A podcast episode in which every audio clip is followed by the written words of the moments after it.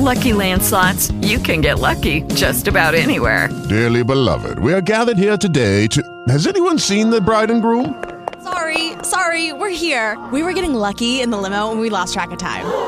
No, Lucky Land Casino, with cash prizes that add up quicker than a guest registry. In that case, I pronounce you lucky. Play for free at LuckyLandSlots.com. Daily bonuses are waiting. No purchase necessary. Void where prohibited by law. 18 plus. Terms and conditions apply. See website for details. Hi, everybody. It's September 19th, 2019, and it's time for my private audio call. Tonight, we don't have a guest speaker, but I have supplied a book from The Informer. I don't know if you know who The Informer is. I think he was also the same as Big Al, The Informer. He wrote many interesting things. But I had this little book, this little 11-page booklet that he wrote, and I thought I'd share it with you all. So I uploaded it. You can just save it to your hard drive, whatever. I thought we'd go over it. Also, before I get started, I started this call as a private thing to discuss different things with different people I know in the private. It wasn't supposed to be commercial, and it certainly wasn't supposed to be a job. It's something I do for the pleasure of it, and I enjoy doing it. But I haven't had time nor the patience to sit behind the computer and wait on people to get back to me, when I asked them to come on the call. And so I haven't had any guest speakers. Well, I have them on, but not as consistently as I have been in the past. And I just wanted to say I'm sorry, but I mean, it's, I can't do anything about it. I'm doing the call just as a fun thing, a private thing. It's not like I have to, it's not going to turn into a job for me where I have to sit here and wait. I mean, that's not going to happen. As time permits, I will, hunt down, get other guest speakers, but, time is important right now. I'm dealing with my son and trying to get him a kidney transplant, and doing this is just something I enjoy doing on the side, but it's not my main thing in life. So I'm sorry if a lot of people are upset with me, and, start your own talk show call. It's a wide open space. I'll even help you if you want. Otherwise, we'll just do it the way we're doing it right now. I'm keeping it private, keeping it simple. I don't want to be pressured into having a guest speaker on, because then it starts to become a job, and that's not what I wanted for this call. But anyway, enough of that. I love you all, and let's look at this book that Big Al left us. I can't get rid of this thing on my desktop here. Oh, there. Okay. So if you can see it on your screen, it says, "This is the most important little book I ever wrote. Why do you believe you are a state or a United States citizen? Because who said so? Do you call yourself a follower of Christ, better known as a Christian? Would you believe the United States wants to be your God by statute? You better heed what is inside this little book, or remain their subject forever." This book was authored by Big Al, The Informer. In case you don't know who that is. But it's only 11 pages, so let's go through it. Approximate representation of the U.S. grade level needed to comprehend the text. He's got you at 7.75. The Kincaid grade level, 7.754, blah, blah, blah. Yeah, we're all going to be able to read this. No one has ever been a U.S. citizen by law of statute. But when they register to vote, they are. They are by presumption only on the part of the corporation. All courts are private, as stated in my Which One Are You book, published 20 years ago. On page 119, all agencies are private corporations. All law is based on presumption. I am giving this to you as I speak. This was not put on ATG Press. This is now November 10th, 2011. What do I mean by presumption? The law of contracts is by presumption, and the corporations use it all the time. Who are these corporations? The United States and all 50 states. Why do they all appear in caps? Because artificial corporations have to use all caps in their name. Check out your state's Secretary of State's UCC section. When corporations are registered to do business, all have to have their names in capital letters. That is why they have tagged you a U.S. citizen by presumption on their part. You are their subject, as you are now deemed by them to be a person, an artificial entity by presumption. Let's look at the word presumption. You reading this have no clue what it really means. Now look that word up in Webster's 1828 dictionary. Okay, you know, next page. Okay. Even though I put it here, I could be lying to you just like the corporation United States does. 1828 definition, presumption.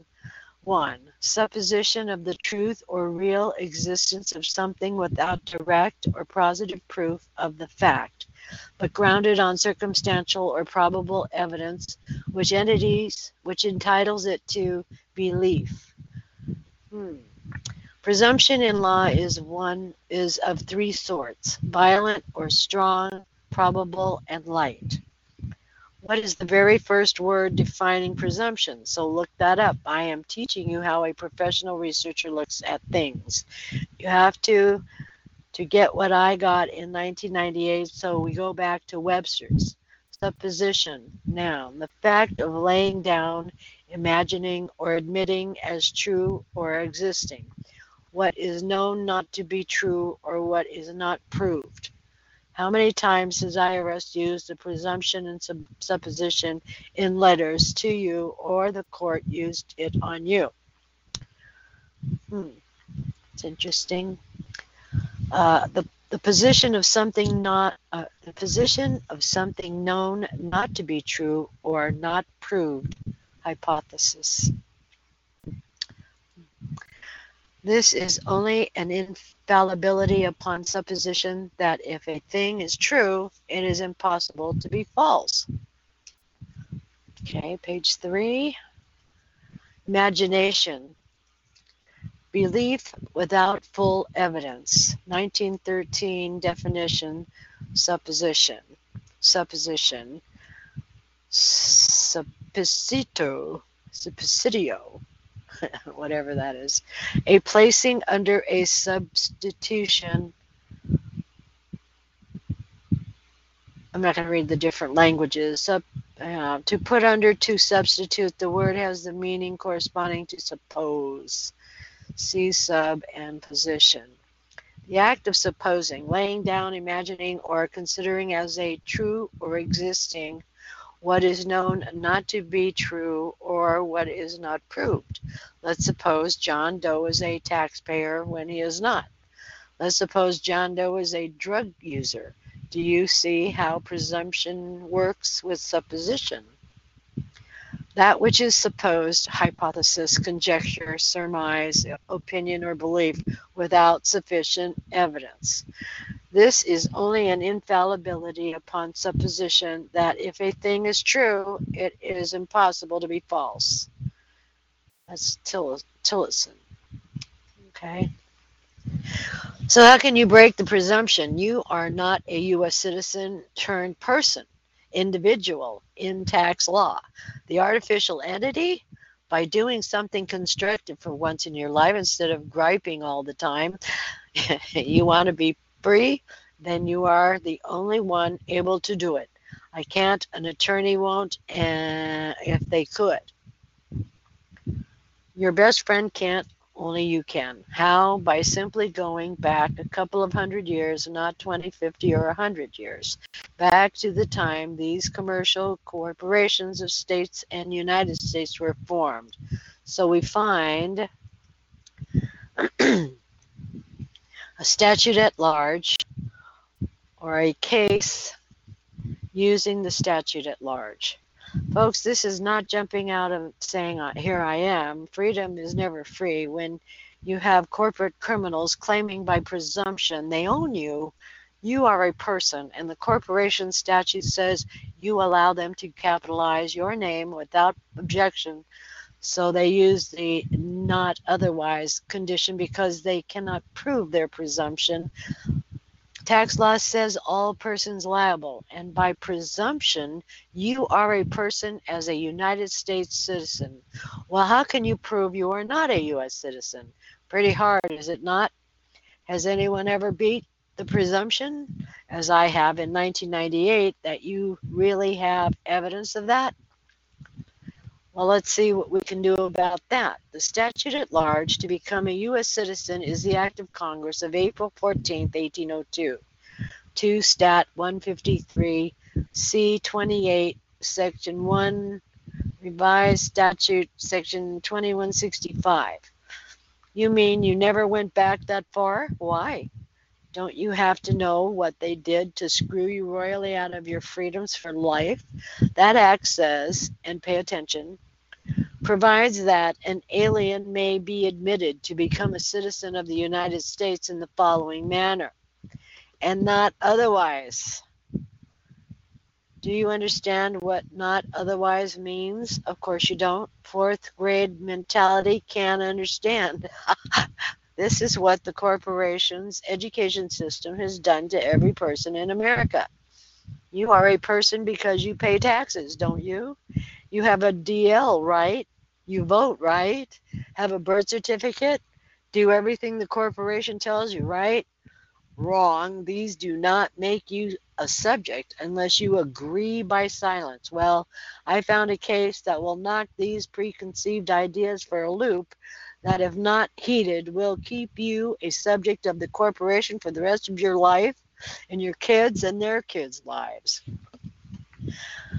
The case is in 1893 called City of Minneapolis versus Reum, R-E-U-M, Circuit Court of Appeals, 8th Circuit, May 29, 1893. Now I said pay attention. To what? Of course, dummy, the red words, and not otherwise. Just because you voted does not mean you are a U.S. citizen or got any latches. Filing tax forms, getting licenses, etc., birth certificates are all in the category of and not otherwise. See, you have to pay attention. The case where Mr. Reum actually voted was not germane, said the court, even though he voted did not make him a citizen. Mr. Reum went back and forth. I ain't so many times was why the court ruled against him.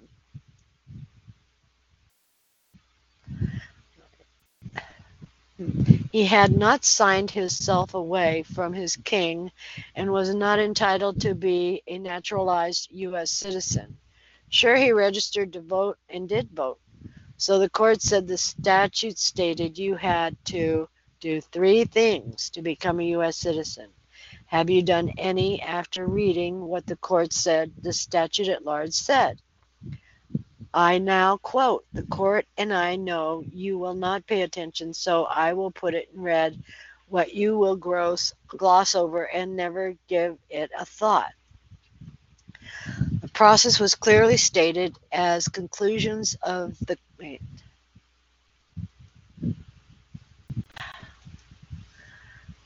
The process was clearly stated as conclusions of law by the court. The court went on to state three factors whereby you needed to comply to become a U.S. citizen and not otherwise.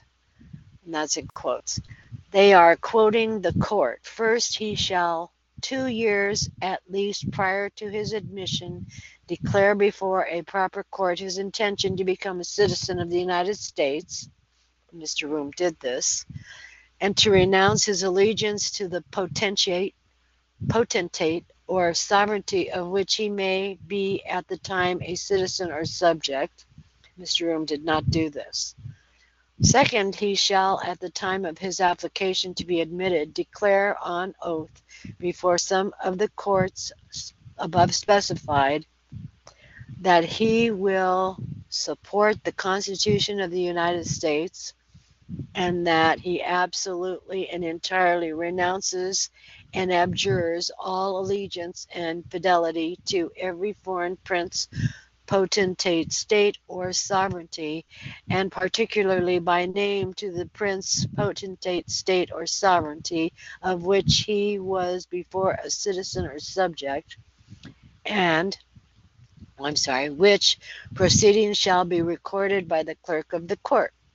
Third, it shall be made to appear to the satisfaction of the court admitting such alien that he has resided within the United States 5 years at least, and within the state or territory where such court is at the time held 1 year at least, and that during that time he has behaved as a man of a good moral character, attached to the principles of the Constitution of the United States, and well disposed to the good order and happiness of the same. But the oath of the applicant shall in no case be allowed to prove his residence.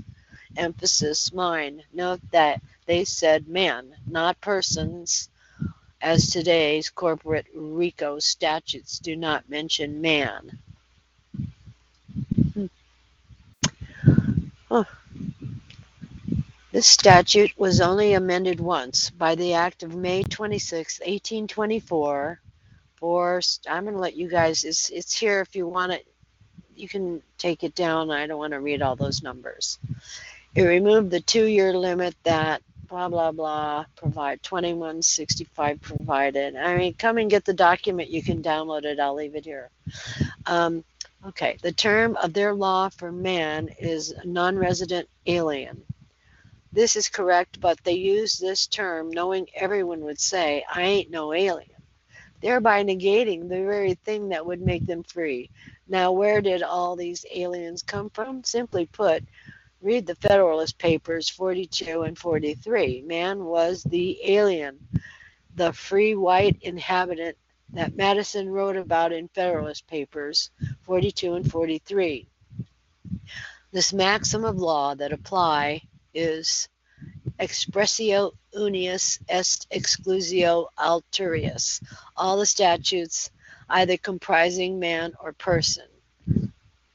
Well, that one means, you know, exclusion of the other, Man is devoid of statute, and that's man. He's got it in all capital letters, M-A-N. Man is devoid of statute. Non-resident alien, aka man, is mentioned and excluded in statute because he is the term non-resident alien, meaning not resident in any contract. Therefore, alien to the Constitution, policy, regs, etc., just as Whiting, the Solicitor General, stated in 1864, an alien owes no allegiance or obedience to our government or to our Constitution, laws, or proclamations.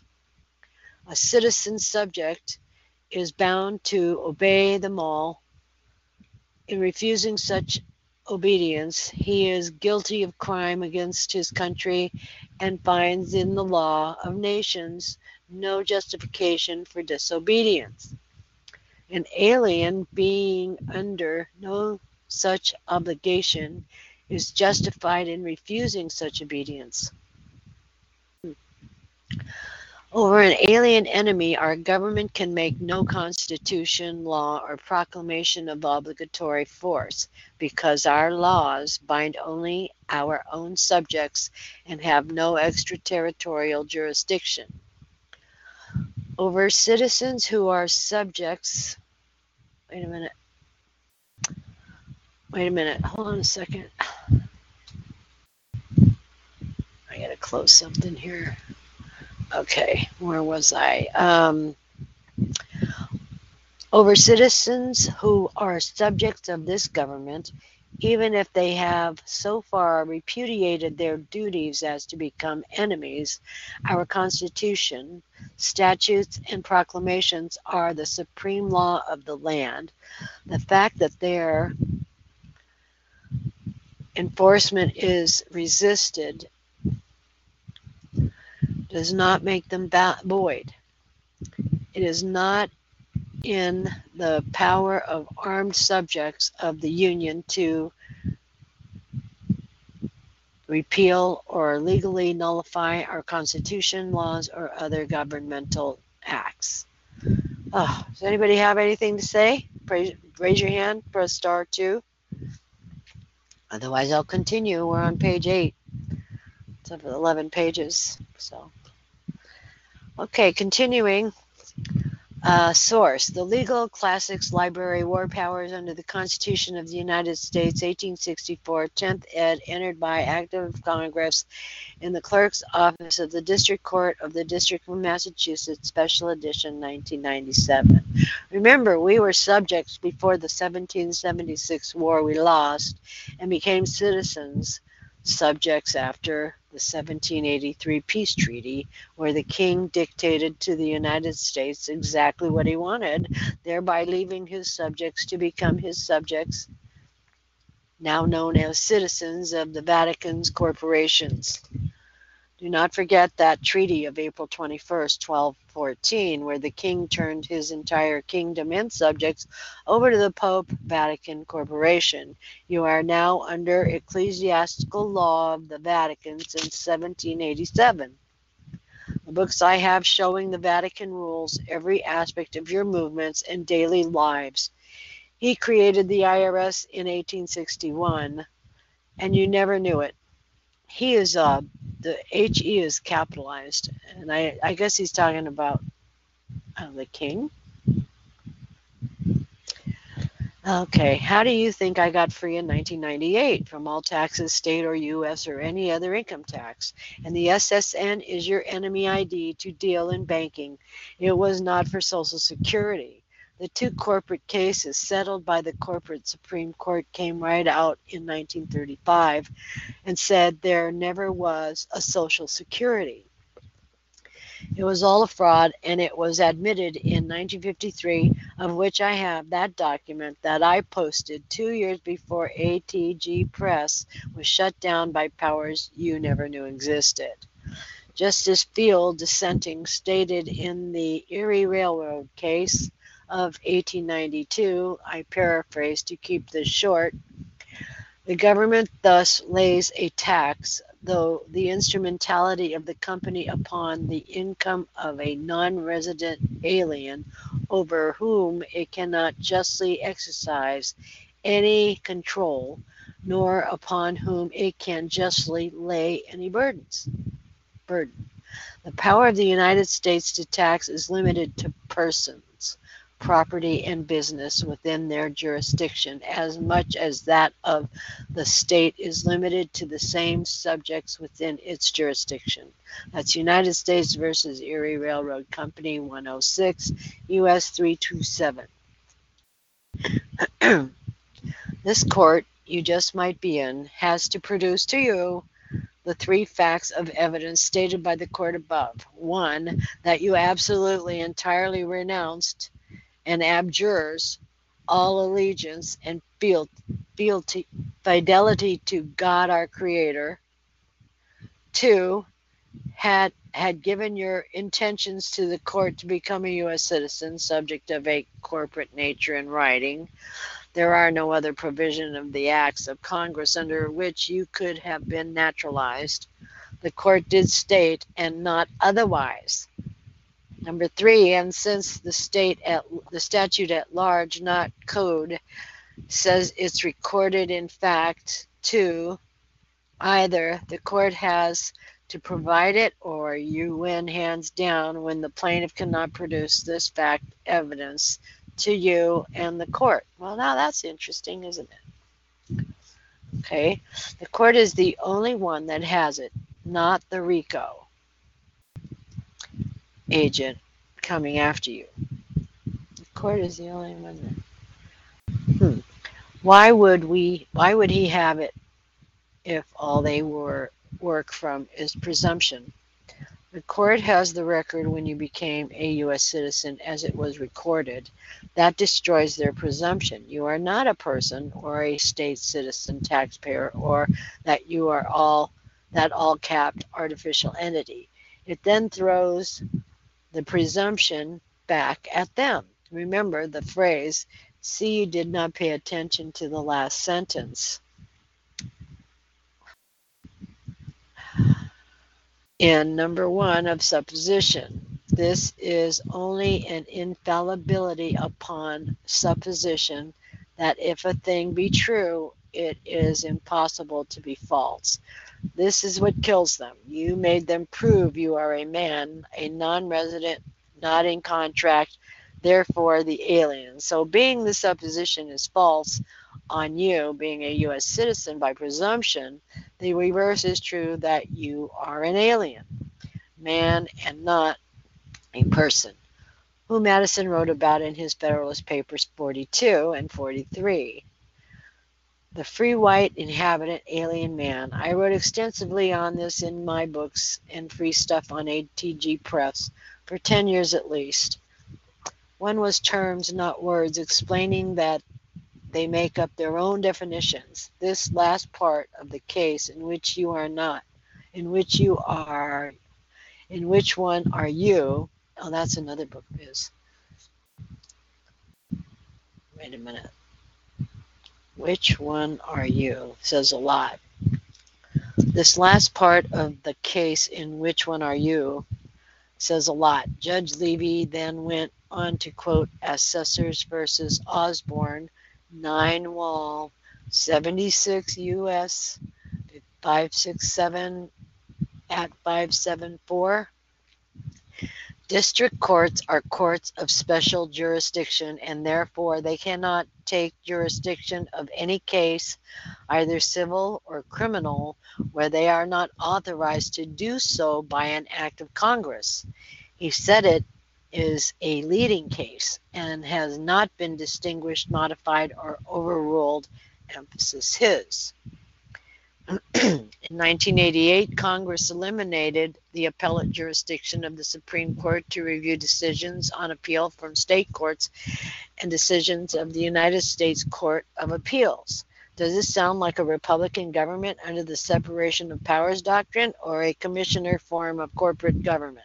Democracy, operating through corporate administrative agencies and commercial tribunals, corporation courts, and caps of special jurisdiction. I know, as I was the first case from a state case on appeal that was denied, The Informer. Started December 2008, finished November 10th, 2011. I draw your attention to what one man found after reading this in just 2 weeks. Terms used in this Virginia regulation, it's H25231. The people of Virginia are sovereigns.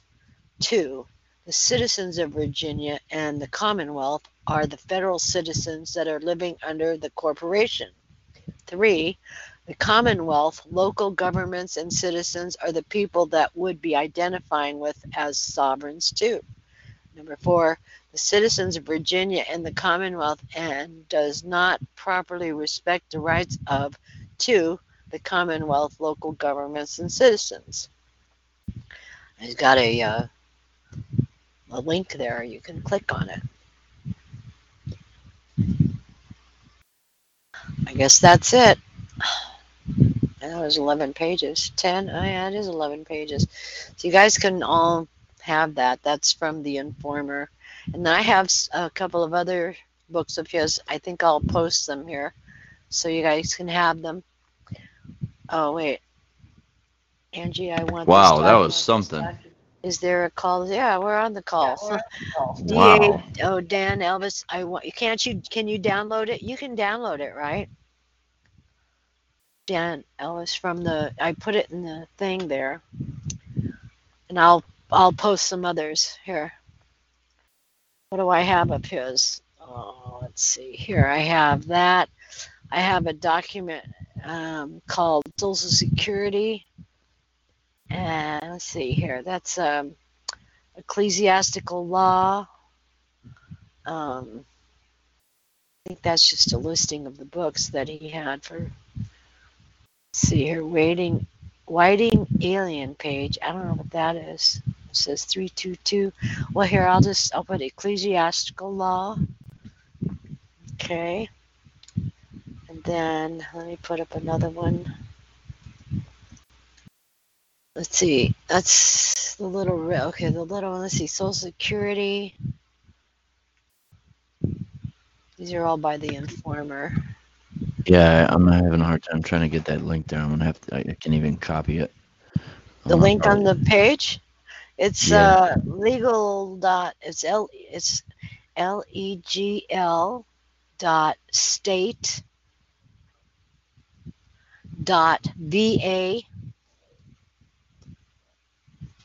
$951 +FUL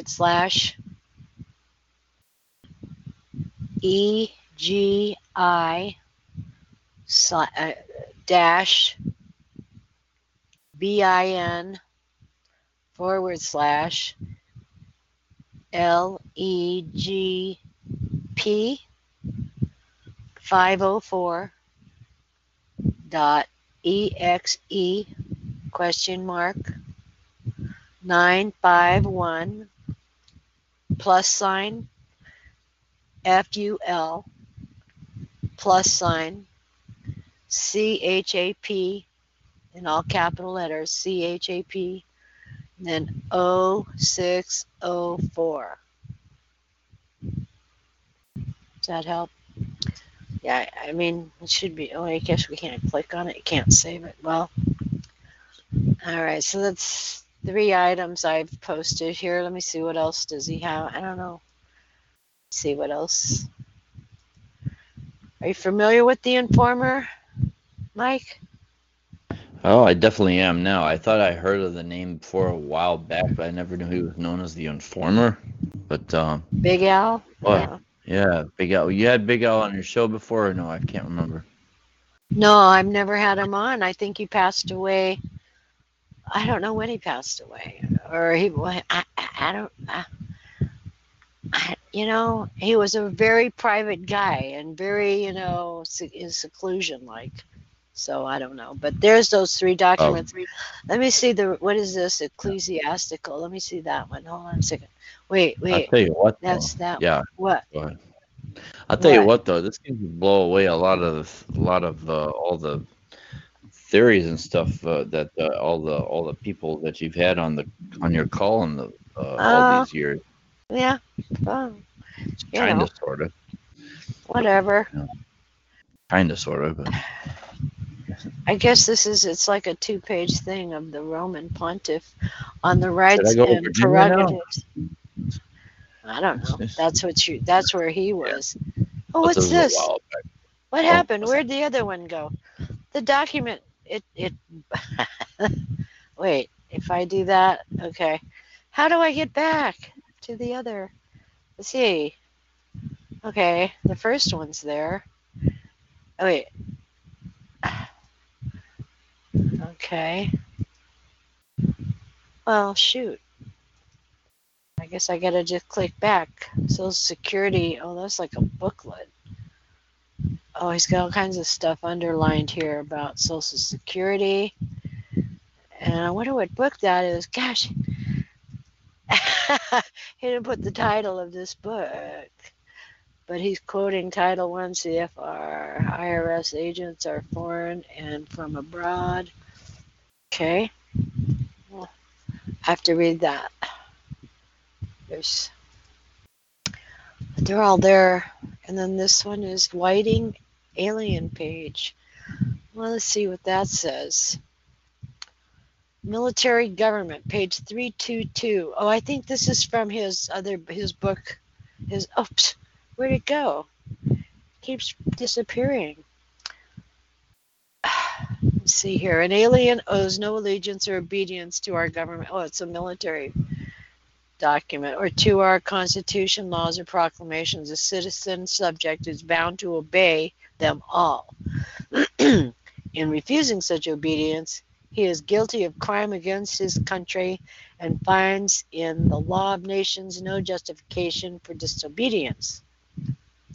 An alien being under no such obligation is justified in refusing such obedience. Over an alien enemy, our government can make no constitution, law, or proclamation of obligatory force because disappeared again. Where'd it go? Jeez. Oh, okay.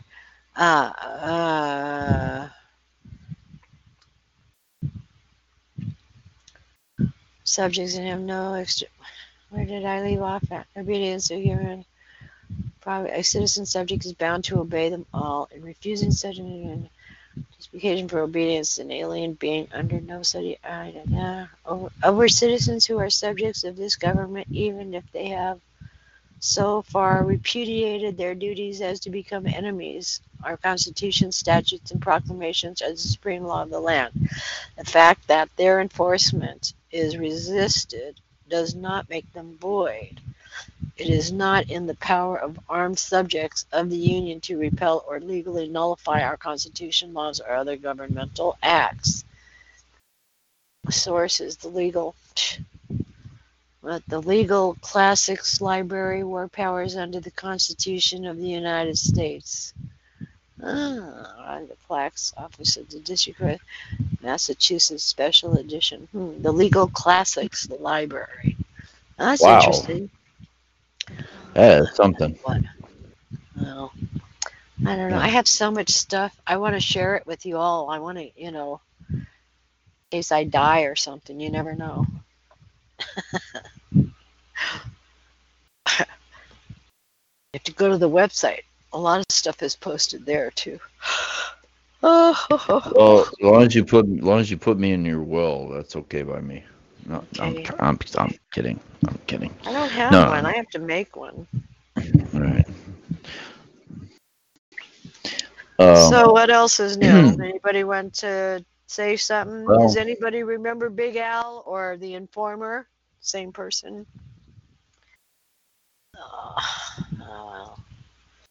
Now, of course, Big Al is not no relation to Al Barcroft. No, it's a different Al.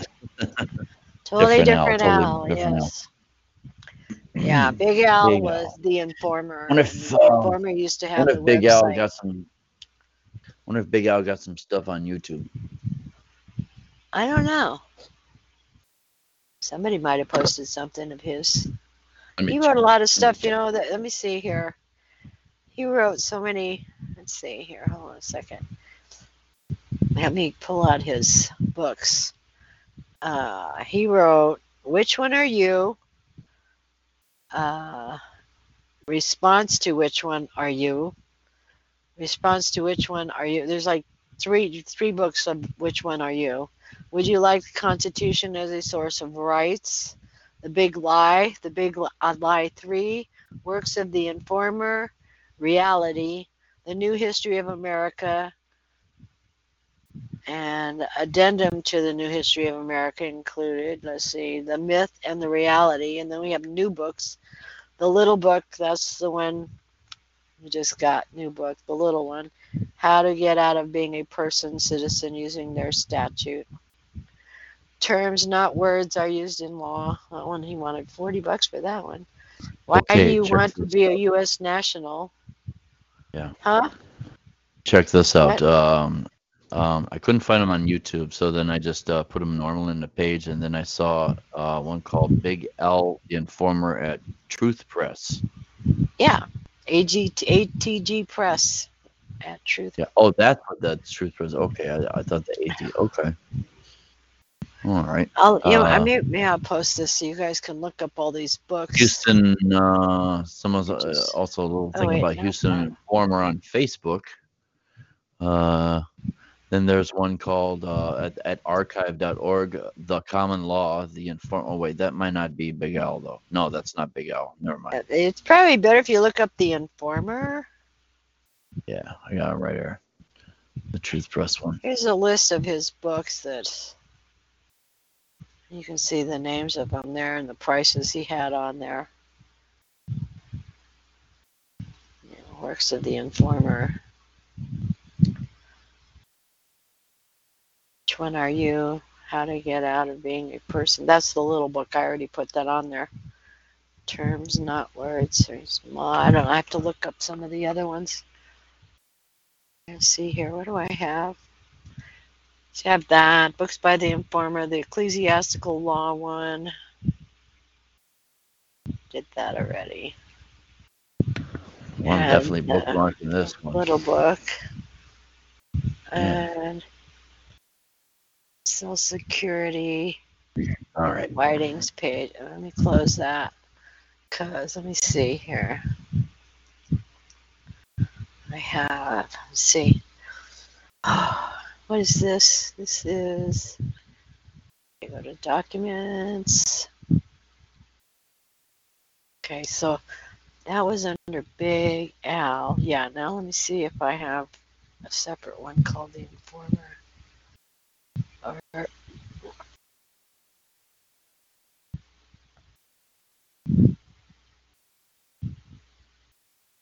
No, I guess I don't. Let's see here.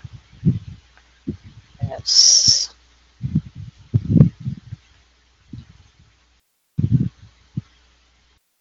The Informer. I did it. Okay, check endorsements. Okay, here's no income evidence. There's three more things I'm going to upload. The Informer. Check endorsements. Okay. Okay, notes of debt are not income. Okay, let me go here. Let me go to my here. Okay, go to participants. Okay. So all of these are from The Informer. Okay, so we're going to go there. Upload file. Okay. Okay. Not that.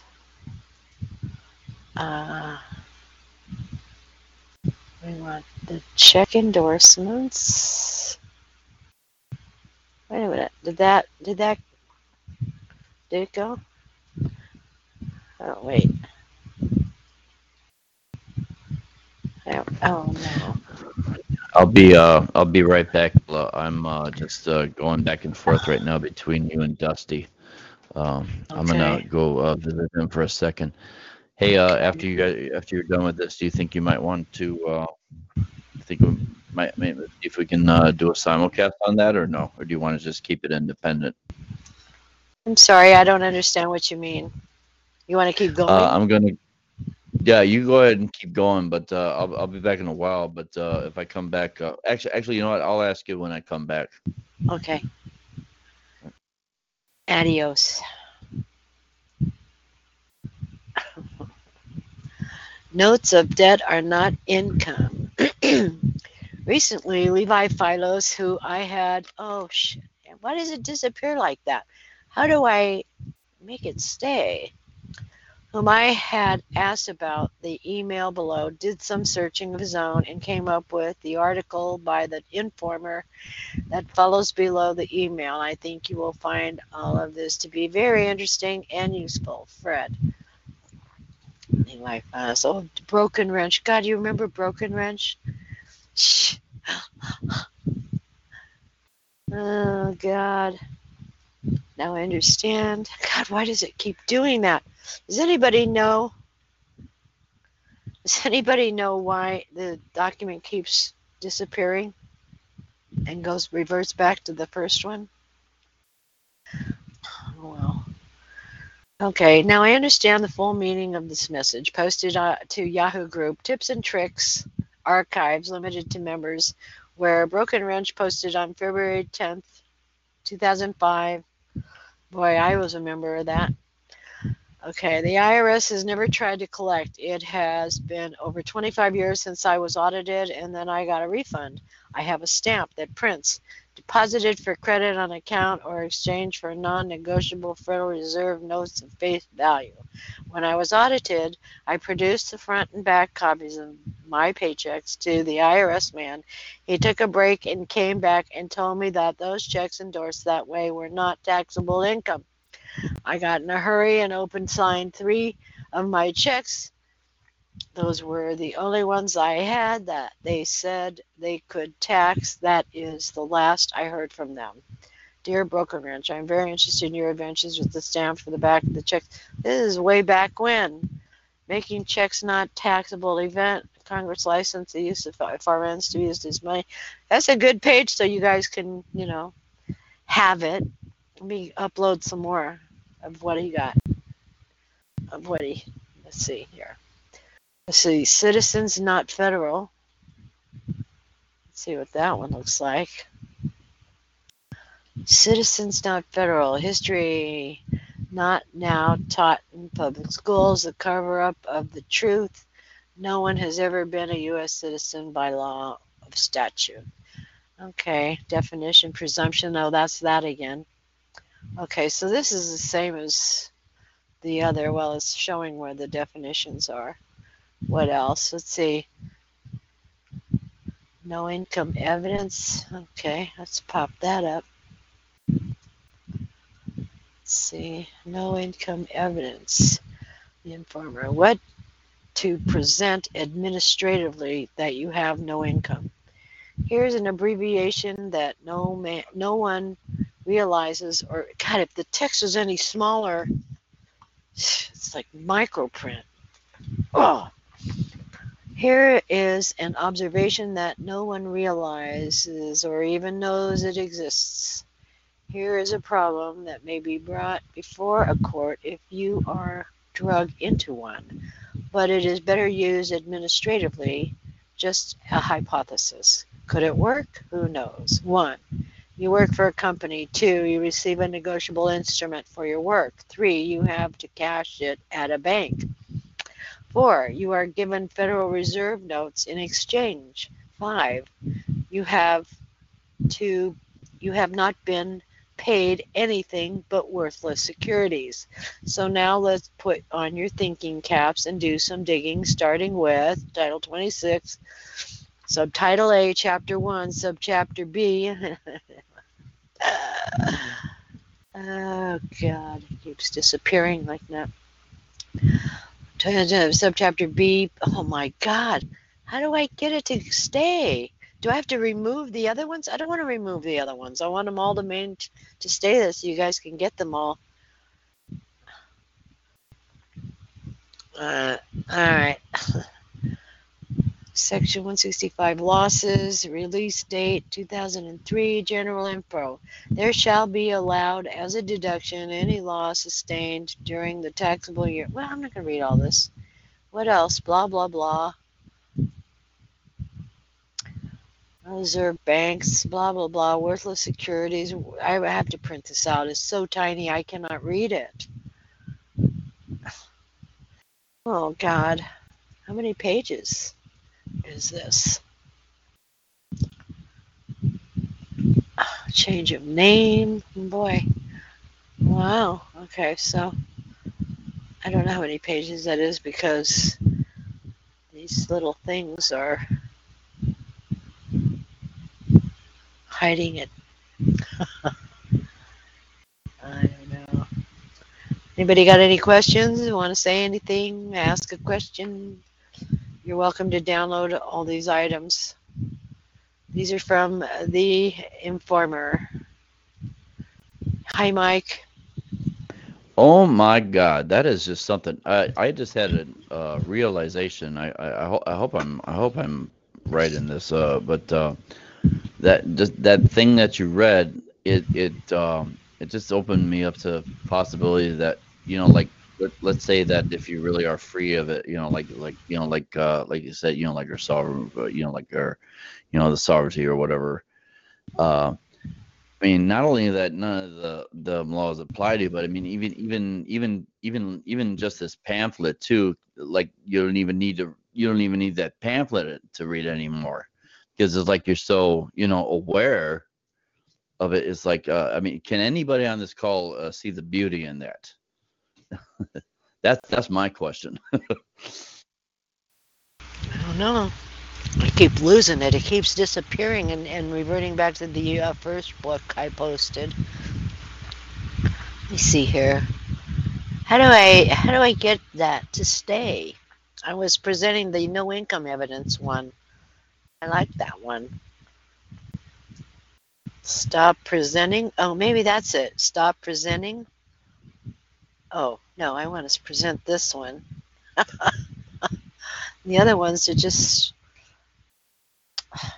Well, see, it keeps disappearing.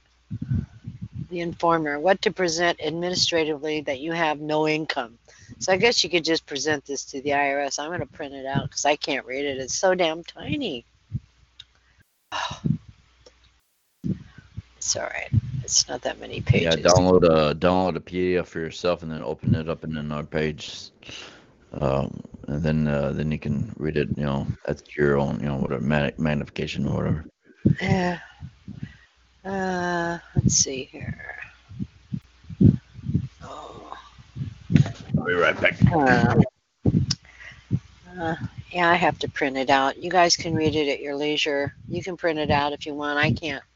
Right at the moment, I'm trying to... Okay, I could just open that. Okay. And now I... Okay. I got it. Okay. I see it. Okay. At 100%, it's much bigger. Okay. Jeez. Do you guys want me to read this? It's 13 pages. I don't want to read 13 pages. It's too much. Read it at your leisure. 13 pages. Let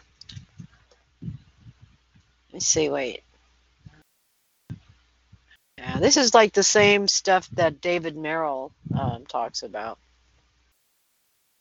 So, okay, so now you have been given evidence of debt for your work. You have never made income but received evidences of debt. U.S. Treasury admits to G above in its website. And then the link is there. Where in the website states Federal Reserve notes are legal tender currency notes. The 12 Federal Reserve banks issue them into circulation pursuant to the Federal Reserve Act of 1913. A commercial bank belonging to the Federal Reserve System can obtain Federal Reserve notes from the Federal Reserve Bank in its district whenever it wishes. It must pay for them in full, dollar for dollar, by drawing down its account with its district Federal Reserve Bank. Federal Reserve banks obtain the notes from our Bureau of Engraving and Printing.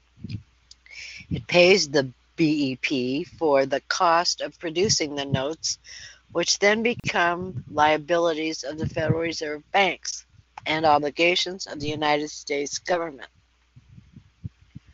Congress has specified that a Federal Reserve Bank must hold collateral equal in value to the Federal Reserve notes that the bank receives. This collateral is chiefly gold, certificates, and United States securities. This provides backing for the note issue.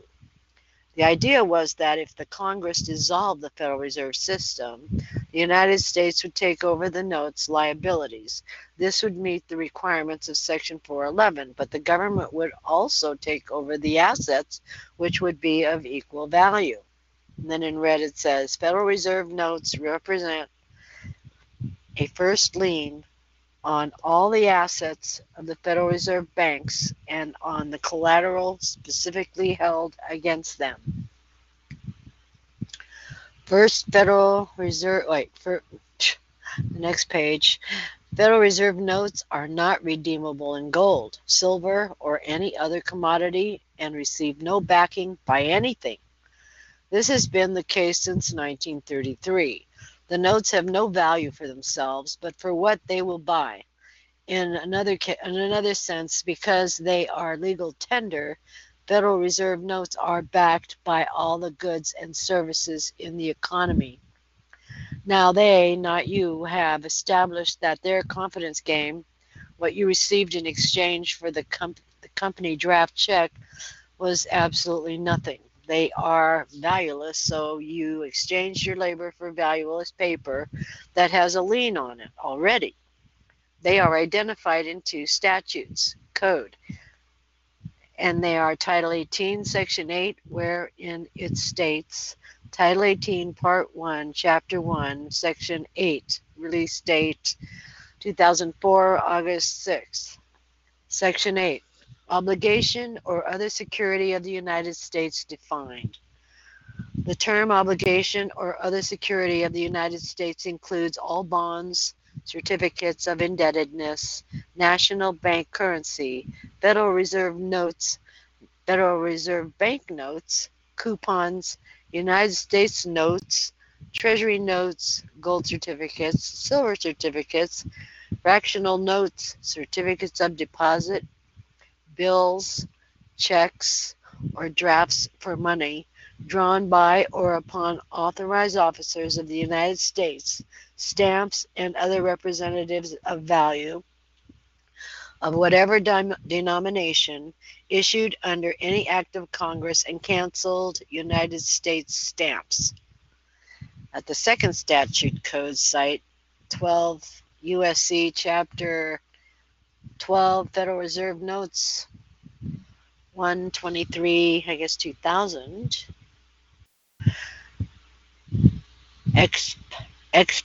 EXP site, is that right? That's what it says, okay.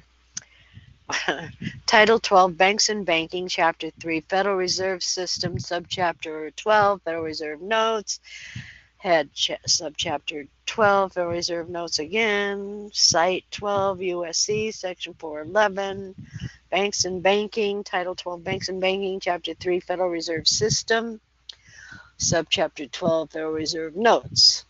Section 411, Issuance to Reserve Banks, Nature of Obligation, Redemption. Statute.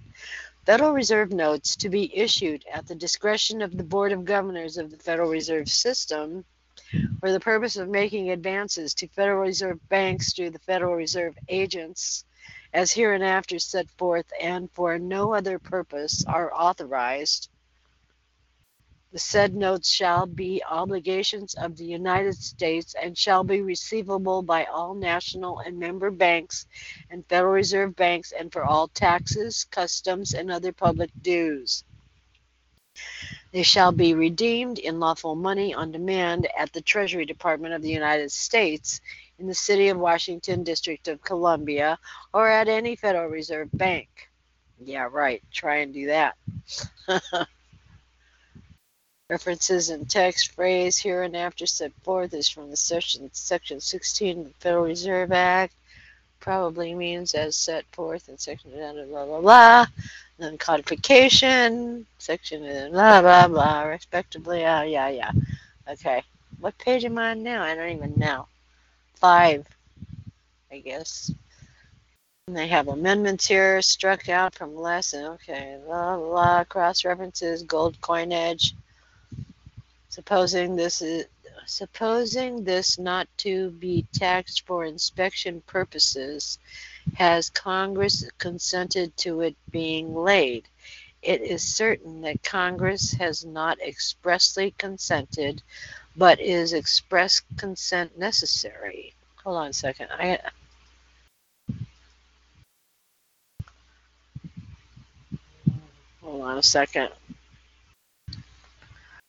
Okay. There is nothing in the Constitution which says so. There is nothing in the practice of men or in the municipal law of men or in the practice of nations or the law of nations that says so. Silence gives consent is the rule of business life. A tender of bills is as good as one of coin unless the bills are objected to. Oh. To stand by in silence and see another sell your property binds you. Okay, people, how many times has your property, labor included, been stolen and turned over to the taxman in your silence? Did you file a refusal for good cause shown? These are mere instances of the use of the maxim in the municipal law, in the law of nations. It is equally potent. Silent acquiescence in the breach of a treaty binds a nation. Vattel, Chapter 16, Section 199, Book 1, see Book 2, and on and on and on. As to use of caption and prescription and to ratification, express consent then not being necessary. Is there anything from which consent may be applied? There is. Length of time. Has the company caused a theft when issuing you a draft that only will result in you receiving evidences of debt that are no longer at par with a face value U.S. silver eagle dollar denominated coin? This is what the court stated on this type money issue. Excuse me. Westfall versus Braley, 10 Ohio 188, 75 M, December 509. Bank notes are the representative of money and circulate as such only by the general consent and usage of the community. But this consent and usage are based upon the convertibility of such notes into coin at the pleasure of the holder, upon their presentation to the bank for redemption. This is the vital principle which sustains their character as money, so long as they are in fact what they purport to be, payable on demand. Common consent gives them the ordinary attributes of money. But upon failure of the bank by which they are issued, when its doors are closed and its inability to redeem its bills is openly avowed. See letter October 26, 1989, Department of Treasury, Russell Monk, Assistant General Counsel, International Affairs, as recorded in the Office of the Clerk and Recorder, Vaca County, Colorado, admitting the notes are worthless and not redeemable at par. They instantly lose the character of money. Their circulation as currency ceases with the usage and consent upon which it is rested, and the notes become the mere dishonored and depreciated evidences of debt. It is only upon this idea that they can honestly be tendered as money. And when accepted as such, under the same supposition, the mutual mistake of facts should no more be permitted to benefit one party or prejudice the other than if the notes had been spurious or payment had been made in base or adulterated coin. Again, the question begs of any court what the last sentence is, in that you have never received any income in money, but evidences of a debt issued with a lien already on it, thereby taking them out of the realm of money, as they are a debt obligation or in reality an IOU issued by a private banking system that are trademarked as such. Want more statutes and code on the matter for you to decide? Here is more info. That is incontrovertible. So with your question in mind, as to what statutes say in regard to Federal Reserve notes, read all of this. Title 31, Subtitle 4, Chapter 51, Subchapter 2, Section 5119. Section 5119, Redemption and Cancellation of Currency. And it says A. Except to the extent authorized in regulations, the Secretary of the Treasury prescribes, with the approval of the President, the Secretary may not redeem United States currency, including Federal Reserve notes and circulating notes of Federal Reserve banks and national banks, in gold. However, The Secretary shall redeem gold certificates owned by the Federal Reserve banks at all times and in amounts the Secretary decides are necessary to maintain the equal purchasing power of each kind of United States currency. When redemption in gold is authorized, the redemption may be made only in gold bullion bearing the stamp of the United States Mint or assay office in an amount equal at the time of redemption to the currency presented for redemption. Comment. As stated in the code, in red above, it can be taken as not being U.S. currency, like you say, until you read all the statutes and the words in kind. Then the worthless note is taken as currency by the government. True. Excuse me. It is not a pay to, but only a legal offer, tender.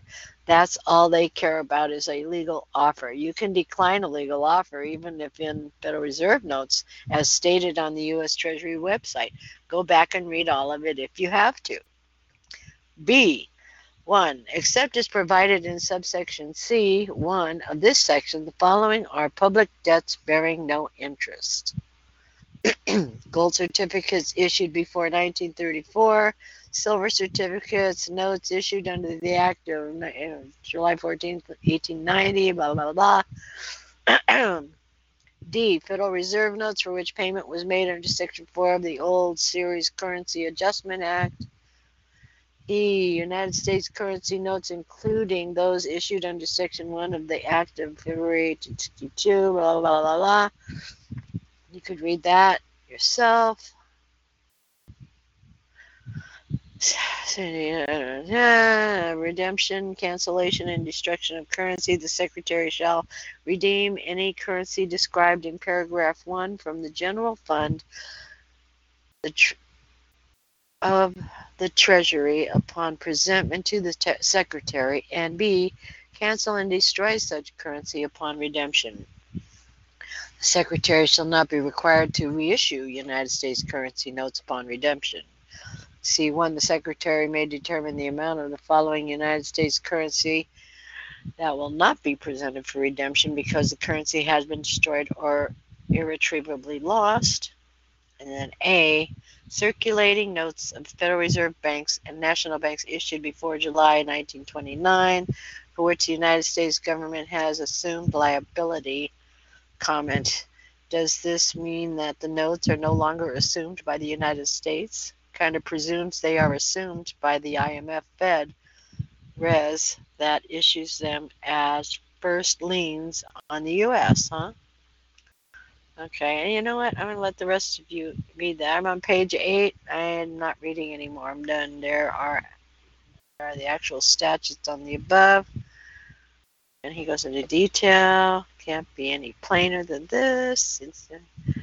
Upon completion. This is all good information. He's done a lot of research. How many people remember The Informer? Is anybody? Well, oh, I see 951 has their hand up.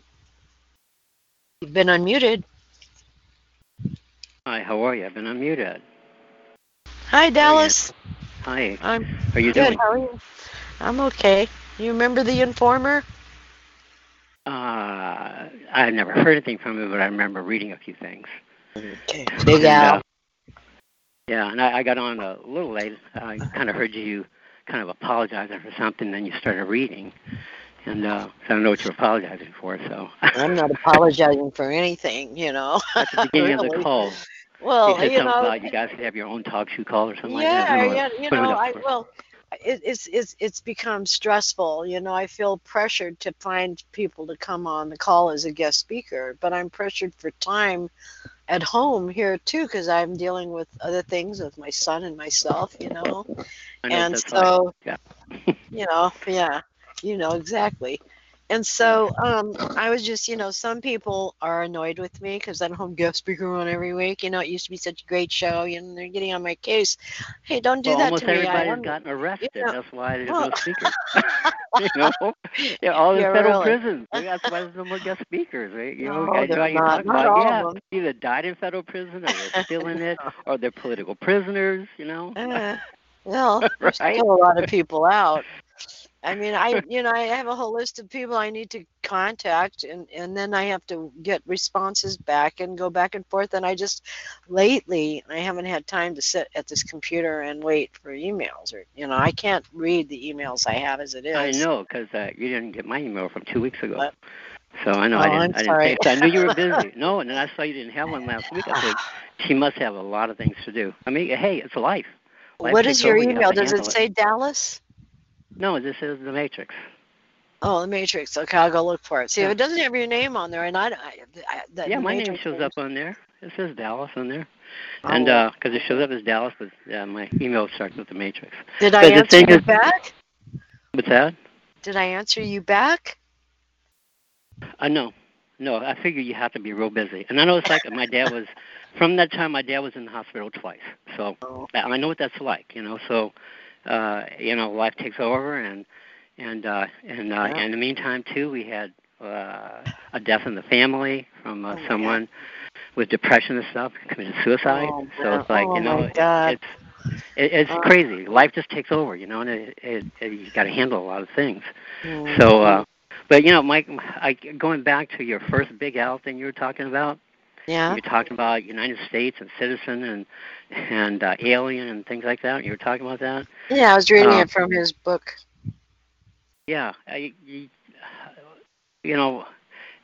I could stimulate. There's a lot of people online. I noticed that. But I can stimulate some conversation because, there's not too many people doing a lot of things like they used to, okay, in the community that we're in.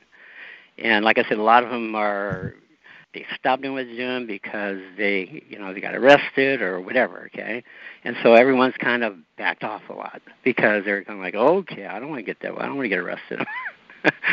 But my brain is always active and all of this stuff, always.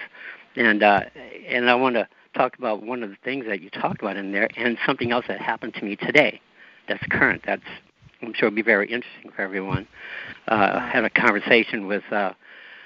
That's an analyst, a legal analyst, law student with the Office of Management and Budget, which is very interesting, at the Office of, it's called OIRA, and regarding the 1040 form.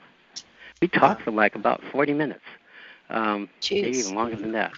But the thing with the Al thing, Big Al thing, and you guys are talking about it, something that I was going through, and it was very interesting, you were looking at Title 8 of the United States Code, nationality. And it talked about, I think one of the things in the Big Al document, it said about being a non-resident alien, that you're not resident. Well, non and not are two different words. Either you're non or you're not. You can't be both at the same time. And you're not resident or you're non-resident, which is a definition of the Internal Revenue Code. Not resident is just you're not. You know, either you are or you aren't. And saying resident just means whether or not you've sided with the federal area and the federal code, or you're not sided with it. And that's what the reside means, R-E-S-I-D-E. But in that code, Title 8, Section 21 and 23 are extremely interesting. Section 21 says the term national... And I heard someone saying, that's the one that makes you a state citizen, right? The term national means a person owing permanent allegiance to a state. And 23 says the term nationalization means the conferring of a nationality of a state upon a person. I'm reading this without my glasses on because they're too far away. After birth by any means whatsoever. And I know someone who, a few years ago, took the test. This is from Mexico, and got married to one of my nieces. And he, got his U.S. citizenship, right? And anyone who's like that is nationalized in the state, not in the United States, which is interesting. And if you look at that, if you actually take a look at that section of the code, the term state in both of those 21 and 23 sections is spelled differently than the term state in the definition or anywhere else in that same code. Yeah, just look at it. You see it. It's spelled differently. Just like in the Constitution where the term citizen prior to the 14th Amendment is spelled with a capital C, and after the 14th Amendment is spelled with a lowercase c, and regarding capitalization in the U.S. Government Style Manual, how it explains what capitalization is, same thing here. Same thing here. Interesting. Yeah. They distinguish between the two different types of states, where everywhere else, if you look at, I think it's Section 36 defines state, and that's the District of Columbia, blah, blah, blah, blah, yeah, but it doesn't say the 50 states. And if it doesn't include it, then according to Title 4 United States Code, it's not there. And if 50 states is not in, it's not there. And everywhere, and but if you click, I'm at the Law Revision Council website for the House of Representatives, but if you go on Cornell, you can click on the term state, and it always goes to the same one, no matter which one you click on in there. You can click on it, it's a hot link, and it'll take you to the definition of state in Section 36 about the District of Columbia, no matter which one, even the ones in 21 and 23 for national and nationalization. However, Cornell is not always right. Because if you look on any website, it's the same thing, just as it is in the Constitution for citizen, prior to and after the 14th Amendment. Dan Elvis here is wanting you to read Section 8233. He says you need to read Section 8233. Of what? And get educated on the tax code. Hello, educated Dallas. Income tax only applies to federal citizens and aliens. Yeah. Well, that's the one thing that I'm going to talk about, non-resident alien, and the thing regarding aliens. We can't be non-resident aliens. I've heard people talk about that because aliens mean there's a lien filed against you by the United States government. That's what alien means, a lien. I just read the opposite, the Big Al wrote saying that if you're a non-resident alien, there is no lien against you. And that's what everyone believed back then. You got to realize when that was written, and that was written 2011. He posted that, I think. When was it? Or, I think 2011. But don't quote me on that. That could be just the date I saved the file to my. I saw 2011 on my. I think is when I uploaded it. Could be when somebody sent it to me. Ah, okay. So, and the other guys, 8233 says so. 8233. I know 8233 doesn't have a regulation that implements it, but 8233, and that's 8233. So you can see 20 is that 26 USC, 8233, Internal Revenue Code. Must be 8233, huh? I think it's from the Internal Revenue Code, right? Wait, let me. No, can't be. An individual in the payroll department does not know. Section 8233 states that a withholding agent may only withhold a tax from aliens. Aliens? No, that's 7701 that defines withholding. Section 8233. Are you putting the right one there, Dan? Is that the code? I'm waiting for him to type it into the chat. 8230. Well, he must be talking about the form 8233. I don't know. He didn't say. He says here, you need to read section 8233 and get educated on the tax code. There is no 8233. Wait, the withholding agent is under subtitle A. Oh, that's GGG. Yeah, 7701. Dan Elvis is saying it applies to withholding agents. That's form 8233. Let me see if I can put it up here. It's probably form 8233 he's talking about. I don't know. Dan, what are you referring to? Where is this at, this section 8233? That's form 8233. You mean form 8233, Dan? Dallas says it's a form. Let's see, form 8233, and I'm pulling it up right now. should be for non-resident aliens. Yeah, exemption from withholding on compensation for independent and certain dependent personal services of a non-resident alien individual. Is that what he's talking about? That's OMB control number 1545-0795. Is that what he's talking about? Because there is no section 233 in the Revenue Code. It doesn't go that far. Are you talking about the form, Dan? Because it seems Dallas has pulled up a form 8233, which applies to withholding agents. That's it, dude. He said. That's it, right? So it's not section 8233. So okay. And the thing I'm saying is, this is a good point right here. Probably the reason why you don't have a whole lot of speakers on your call, because a lot of them get misinformation and they use it and they get in trouble because they don't verify and validate what they're getting. No, everybody should look up their stuff and don't take anyone's word for anything. Don't ever take anyone's word for it. How many times do we say that? You know. And my dad always told me, "Tell what you see, none of what you hear." Use it at your own risk. Okay, GGG is saying, take a look at IRS publication 515. Tell you the withholding agent is the taxpayer. Also, the citizen is not subject to withholding under Chapter 3, Subtitle A. Okay, let me tell you about publications. Publications are opinions. Mm-hmm. If you're not talking about the tax law or the regulation, then... so it's like the IRS puts out their notices, right?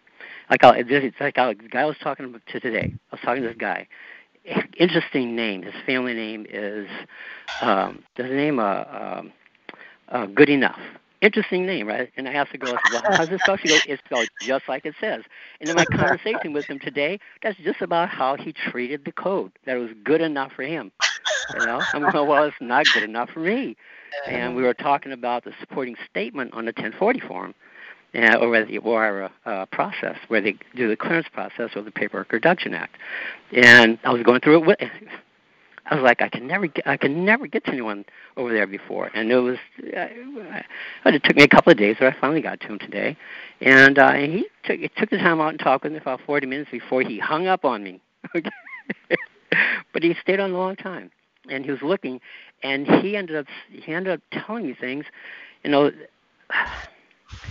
was really interesting, okay? Because what I wanted to know was the clearance process for gross income and for wages, tips, and everything else like that. And he kind of looked at it the same way, your caller got mistaken about Section 8233. He was trained a certain way to look at things a certain way. And he won't look at it any other way. And I looked him up on the internet, and he has an extensive background in law and everything else like that. He's a Juris Doctor, and he's got a Master's of Law, blah, blah, blah. But he didn't understand the law at all because he didn't understand the clearance process of the Paperwork Reduction Act for collections of information at all. And we were going through the whole supporting statement that came from their website. And he's the analyst that approves the forms for the 1040. He does the approval for them to clear it, so they have an OMB control number that doesn't extend past 3 years, and he's one of the ones who approves it. It was interesting talking with him, and after talking with him, I could tell how ignorant they really are. He didn't understand the law at all, and when I told him, I said, "It says on the form. I think I still have it up. I got it right here." Now, what do I do with my mouse? Oh, here it is right here. I think I have it here. When I looked at the supporting statement, here it is. Yeah, and I couldn't locate it because I was looking for all the documents on their website, as at OMB, and I couldn't find anything with the supporting statement. So he had to walk me through a way to search it, and we found it, and I downloaded it, and I had him look at what I was looking at. And on page 28 of the supporting statement, it says, "We are asking for continued approval of these regulations that are associated with Form 1040. Please continue to sign OMB control number 1545-0074 to these regulations." It's got a whole list of regulations, right? And what he told me was, he says, "Oh, you're misunderstanding what that's saying. You're interpreting what it is." I said, "No, I'm reading it. It's your document. It says," he says, "it's the statutes. The statutes implement themselves." I said, "No, the statutes don't implement themselves. If they did, why would the IRS need to ask for continued approval of these regulations? They would say for the continued approval of these statutes, not the regulations." The regulations are specific. The statutes are general. And I went through them regarding gross income and regarding wages, tips, tax, and everything else. I said, those regulations are not on there. And I showed him. I said, and talking with him, he said, I think you're misunderstanding how the law works in that respect. I said, no, I'm reading it off your paperwork. It's right there. Can you see the word regulations? It says it right there. If they didn't need the regulations, well, why do they send them to you to get approved? He said, well, they're not asking us for approval of the regulations. I said, let me read it to you again. You're looking at it, right? And it says it. It's not asking for approval of the statutes, it's asking for approval of our regulations. So I told the guy, I said, look, if you think you're right, are you willing to pull up your whole year's salary against mine, that you're right? You can have my salary if you're right. We'll go through Congress, go through Congressional Research Service, and see who's right. I said, I have documents from the CRS and Legislative Council that says you're wrong. I'll put them up against yours. And we had this interesting conversation, but he ended up picking up on me eventually. Yeah, that's what they do. But yeah, Gigi here is saying, GGG 555 is saying, if you look at that, wait, let me get it. Take a look at IRS publication 515. He's saying it can be used as evidence to rebut the agency. But you can't use a publication to rebut any evidence. Publications are not considered law. He says the rebuttal is there is no requirement to withhold taxes from your pay. You have never paid taxes over the IRS. You have never paid any taxes over to the IRS. They are withheld by the taxpayer and paid over on your behalf. And then Dan Elvis is saying the tax code only applies to federal citizens and aliens. The tax code never anywhere does it mention anyone else. And then GGG is saying, so when someone says taxes are voluntary, they don't understand. Is it voluntary to withhold your pay and keep it for vacation or a boat? You say it is voluntary, is it? Okay, my question to that is, can you cite the statute and implementing regulation as to support what you're saying? To the ones who are posting that? In other words, it's an opinion, just like the publication. Unless you actually cite the actual tax code from enactment from Congress and the implementing regulation, then I could look it up in the Federal Register to see if they cited their authority to have that authority to do what they're doing and what they're saying right there. And like I said, tax code only applies to federal citizens and aliens. Actually, the tax code only applies to those who make themselves subject to employment to the U.S. government. That's what it applies to. So, GGG, did you do this? Have you done this and been successful? 26 USC 6011. Have you done it?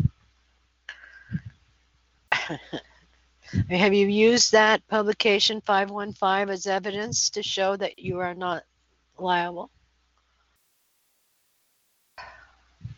So why is G5 posting 6001 and 6011? I don't know. There's no explanation why. 26 USC 6001 and 6011. Yes. Well, oh, I guess GGG has done it. So they had GGG, why don't you come on the call? Come on the call. Why don't you come on the call? That way it makes it easier. Yeah. Instead of wondering what you're saying. Talking. Isn't this called Talk Shoe, Angela? Oh, Easy Rhythm. I haven't seen you in a long time. Welcome back. Yes, it's Talk Shoe. Yeah, it's not Read Shoe and it's not Chat Shoe. It's Talk Shoe, right? Type Shoe. All right. Well, the thing is, here is Dan 6001. Every person required to deduct and withhold the tax is hereby made liable. Oh yeah, like the withholding agent. Yeah, I get you. Yeah. I know what you're saying. Yeah, they're acting in the capacity of a trustee. But I don't know anyone that's ever won the argument using that. No reason why. They all steal from you anyway. They'll steal. You never ever win with arguments. It's always Matthew 5:45. You never win with arguments. They'll steal your money anyway. Yeah. Tell you about it later. They steal your Social Security and tell you about it later. You don't get notified until after the fact. Yeah. Okay, Dan Elvis is saying read section 1441, 1442. Right. That's for non-resident aliens. That's under 7701, which explains the withholding agent, and it says that that's the only sections that withholding agents can withhold on is section 1441, 42, and 46, I think it is, and 1446. That's for non-resident aliens, because non-resident aliens are the ones that actually had an exclusion on a 2555 form for the IRS, and that's when they had the form. I was back in 19. You're saying we're not non-resident aliens, right? No, I don't consider me a non-resident alien. Nope, I do not care to have a lien on me, even though they have liens in all kinds of ways. I stand on what I stand on. I know what I am. And they could have whatever they want, but I know what I am. And he will say, you're a resident, you're a U.S. citizen, you're a non-resident alien. No, I don't know who you're talking to. You haven't talked to me. And I'm not any of those things. But, yeah, it's I'm just a man. That's all I am. We are not non-resident alien. That person is here under a tax treaty. I don't understand what Gigi is saying. That she's not here, or he or she is not here to fight with a call. No. I don't understand what that is. Dusty, I've unmuted you at ADIC, and the Dusty, you've all been unmuted. Can you guys Hi, Angela. Hi, who's that? Hello, Angela. It's Dusty. How you been, girly? Well, fine, thank you. Welcome back. Thank you so much. I just had a quick question about the most important little book, or I was reading on there. I didn't catch the name of the book. That's it. It's called the most important little book, or whatever. Let's see here. I've ever read. Okay. Yeah, that was Big Al, or The Informer. Yeah, that's what it's called. This is the most important little book I ever read. The little book is what it's called. Let me go where I downloaded it. It's all in there. Okay, cool. Thank you so much, Angela, and thank you for doing the show. You're welcome. Yeah, it's called Informer's Little Book. Correct orientation because it's upright. It used to be sideways, which was a bitch to read. You're welcome. Awesome. God bless him. Thank you kindly. Yeah, you're welcome. I uploaded everything I have from him. And I probably have more, but I have to go look. I have two different folders, Big Al and The Informer. So that's the contents of both at this moment. But I also have another folder called eBooks. So there might be more stuff in there. I'll look. And if there is, I'll upload it, and it'll be available. What am I hearing? It's like feedback. Okay, and what ADIC, that was you, right? Oh, no, that was Dusty. There, ADIC, what did you have to say? Can you hear me? I can. All right, good. I'm driving, so that's what I was wondering. So, that's what I'm doing. Can I offer a book that's worked for me? Sure. Okay? Of course. Okay. What's worked for me is Cracking the Code. Oh, yeah. Yeah, the one by Paul Andrew Mitchell? No, the other one. It's regarding taxes. That's Paul Andrew Mitchell. Well, there's like three different books called Cracking the Code. There's... I'm trying to... Oh wait! You're talking about what's his name? With a P. Oh my God, I'm losing my mind. Oh, yeah, I totally forgot too. I was just. Man. I've got the book here somewhere. Pete Henderson. Thank you. Jeez Louise, is that who you're talking about? No. Anyways, I'll let you guys know later on. But it's worked for me. Okay. And I've been doing it for 4 years, and I've gotten my taxes back every time. So I have a W-2. I do the whole W-2 thing. They withhold my taxes. I file, and they give me everything back. So I've been doing this for 2 years. Well, 4 years, and it's been working out really well. So. And that's not the Pete Hendrickson one? Yes, that's the one. That's the one, yes. Yeah, that's what it sounds like. Okay, good. Yeah, he's been on our call before. Yeah, and it works. It works. Yeah, it works. For me, 4 years. At first, what they do, they try to call you in to the IRS office. They've been doing that to me for the last 3 years. Yeah, the problem I have with it is that, I don't want to have to sign a death warrant, or it's once you sign it under penalties of perjury, if they find one thing wrong with it, they can take you away. They can raid your house or business. They can ruin your life just by signing that form. Why should I be required to sign a form? And that's slavery. That's not being a free person or man or woman. I get it. I don't know. But yeah. For me, I just can't stand the idea of filing one of those forms. It's like, conform forms. I don't like it. I don't like signing my name or anything. Not employee, not government, or not federal state employee without prejudice. I put all the work in there. Right. Usually what they did to me is they asked me to come into the office every time for the last 3 years. They try to tell me I'm wrong. All I tell them is, look, that's totally fine. Can you please put this in writing? I want it under penalty of perjury, and then we'll talk. And they always send me a check back. Did. Am I not the only one that can determine my status? Ask them that. Yeah. And, the other thing I tell them is, look, ask them really nicely. At first, though, I think it's best to really be nice to them. And then I ask them to try to get, a little rowdy. I ask them, are these legal forms? Are you licensed to practice law? And they just shut up after that.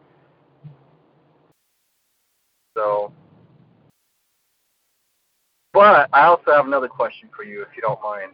This is off this topic. Sure, go ahead.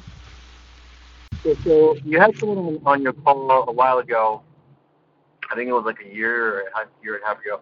Someone that talking about not income taxes, but when you purchase something, it's what the taxes are. Sales tax? Sales tax, yeah. So this person was talking about being able to file some kind of form to get all those back from the state. Do you remember anything like that?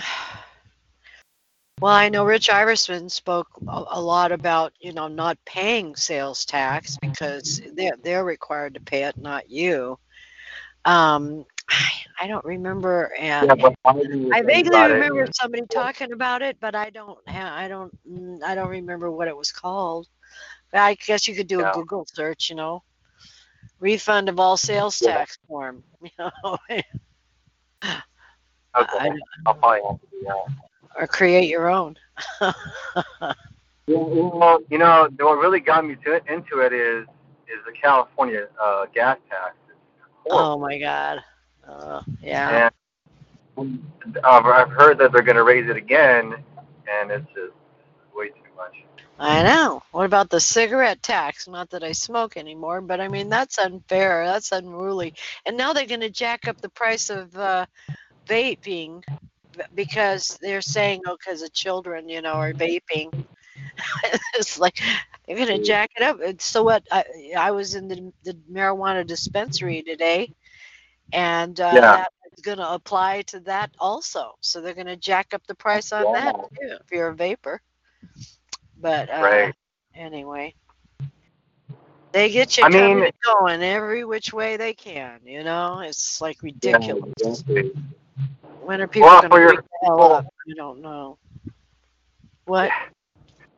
I guess for people that are in California, I think this would be a really great talk. I don't know if you plan these out. I think this is kind of a cool thing to try to figure out. Just saying. What? To figure out how to get back your sales tax or how to. Oh man. Yeah, I mean, if you have all your receipts since you've been buying stuff, I wonder how far back you can go. Is there a statute of limitations on how far back you can claim it? I wonder. I don't know. I just know Pete says you can go back 3 years for your income tax. I've tried that, and literally they've been just sitting on it for 2 years now. So it's not I would say the first year is the best. All right.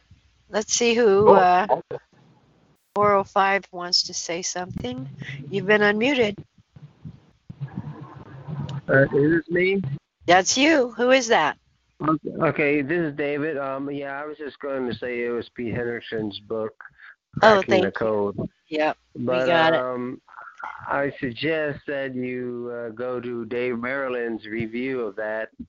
And Dave Merlin's, actually reads code, and I think he has a pretty disparaging things to say about Pete Henderson, and later on that stuff comes back to bite you, especially like you say, you're signing under penalty of perjury. So I don't want to do that. Right, I believe it's WeVGov if you want to go look at some of his stuff. What is it? WeVGov? WeVGov, right.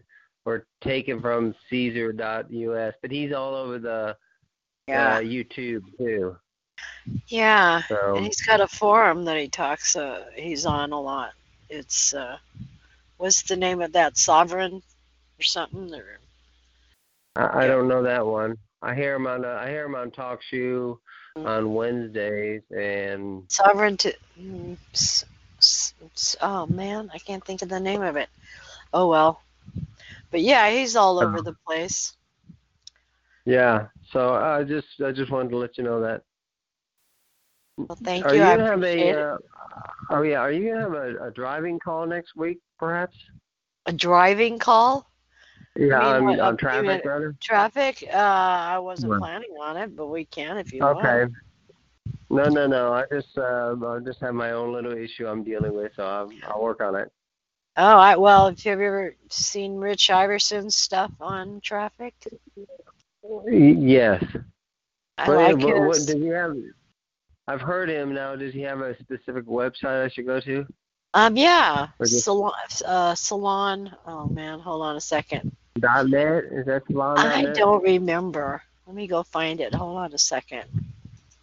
Okay. I have a link to it here somewhere.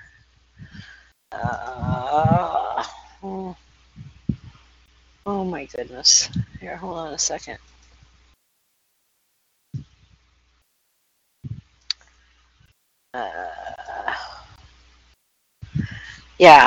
Thelawsalon.net. Was there something before Salon? Thelawsalon.net. Copy. Okay. I'll put it in the chat window. All right. Thank you very much. Oh, you're welcome very much. Bye-bye. Bye-bye. Oh, you don't have to leave. Well, put me on hold, please. Okay. What's 405? Is that you? Yes. Okay. I'll put you on. I'll mute you out. There you go. Thank you kindly. Who's this now? Let's see. Money Mike? Yes, Money Mike.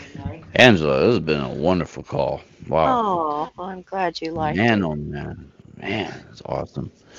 Eye-opening, mind-opening, ear-opening, and whatever else opening. And blah, blah, blah. But you've heard all of this before. This is nothing new.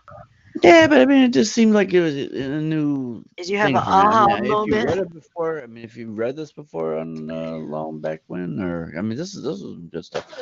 But a refresher, huh? Refresher course. Anyway, though, Anyway, though, I'm gonna leave you guys. I gotta get ready to do my call. But okay. If you guys are still on, maybe I'll try to simulcast. We'll see what happens. But otherwise, I gotta navigate back and forth between the other guys anyway. But okay, why don't you 140? What is it? No, 142-306.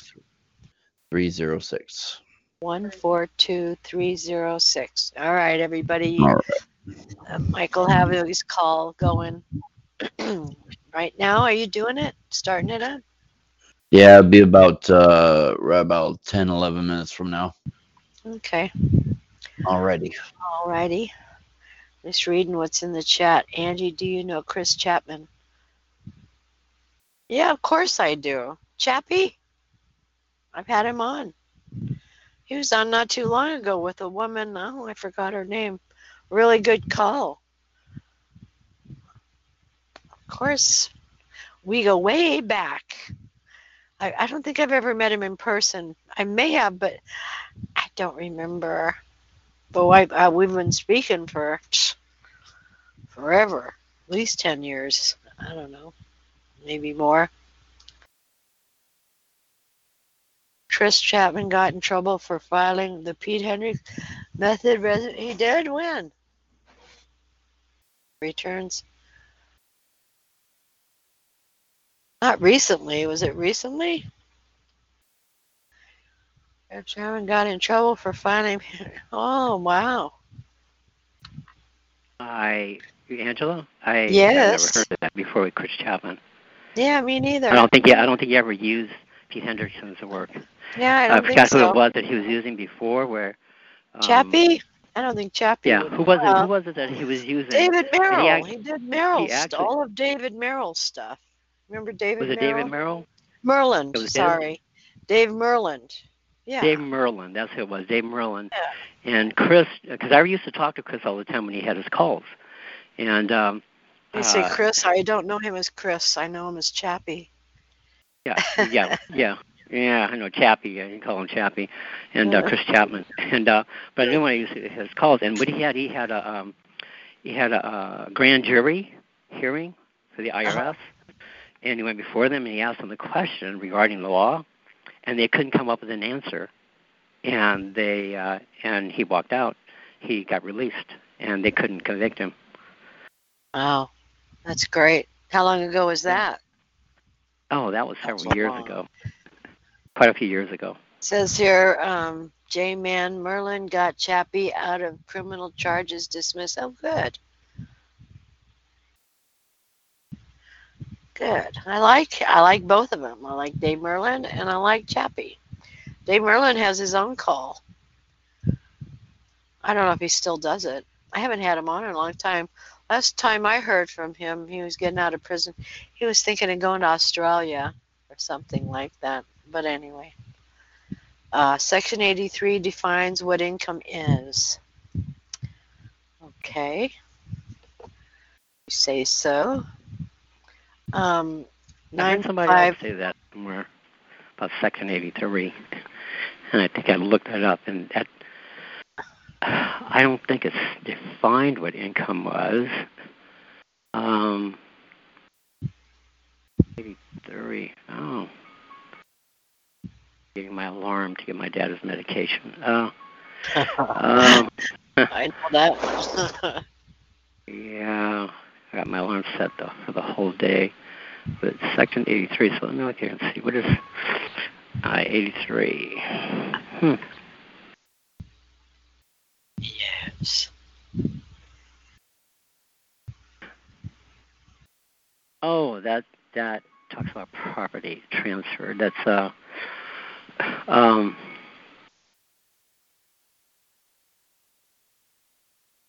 remember reading it. It talks about gross income in a certain way, and election included in gross income and the year.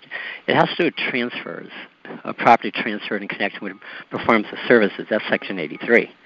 I'm talking about Section 83 of the code or the regulation, or because that has to do with property. And the property they're talking about, I think, is real property. And property and applying the section. The term property includes services and the right to use property, but such term does not include money. So it doesn't include money. That's what it says here. And that's in 26 U.S.C. 1273b5. So it doesn't even include money, so it can't include income. So it must be talking about real property. But it says property. When they say property, they don't define it. The IRS doesn't know what it is. They're just bluffing people. That's all they're doing. Dan Elvis is saying Section 83A says only the excess over the amount paid is gross income. 83A? 83A here says, general rule, if in connection with the performance of services, property is transferred to any person. So must be looking at a different 83. He's looking at www.wevgov.com. Oh, he's not looking at the actual code. Income is that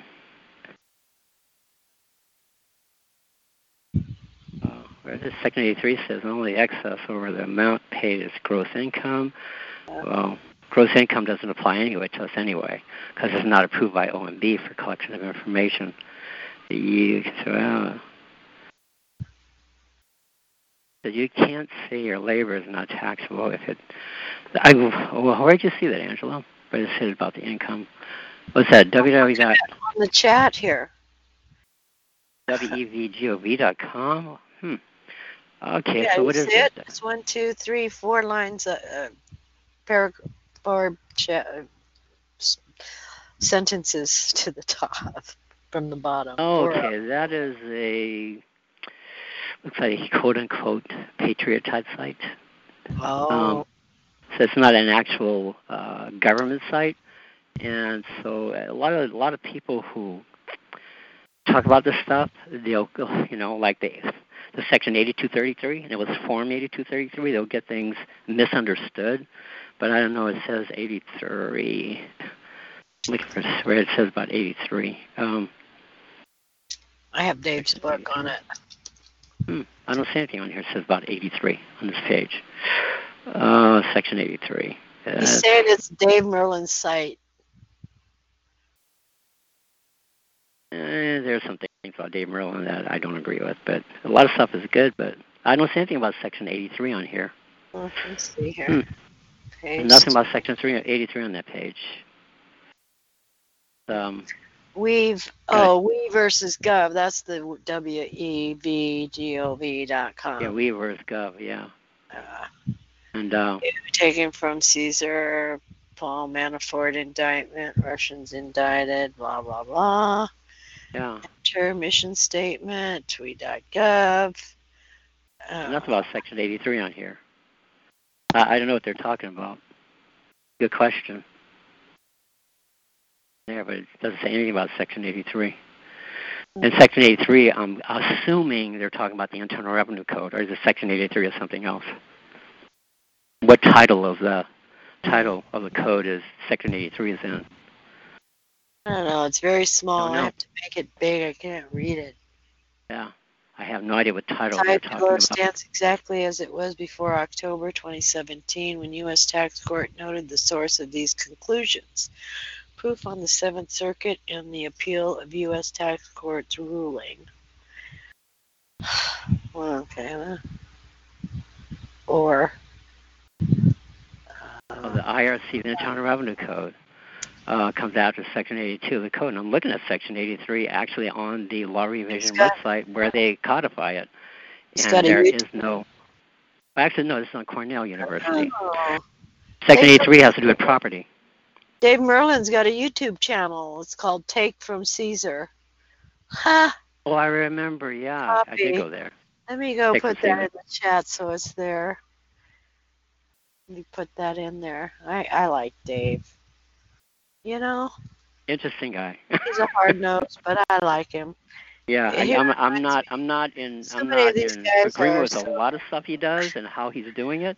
It's a lot easier than the way he does it, but he's going about it in a different way. But that's and he and I talked one time, and he on one of his calls, he didn't like my question. So yeah, okay.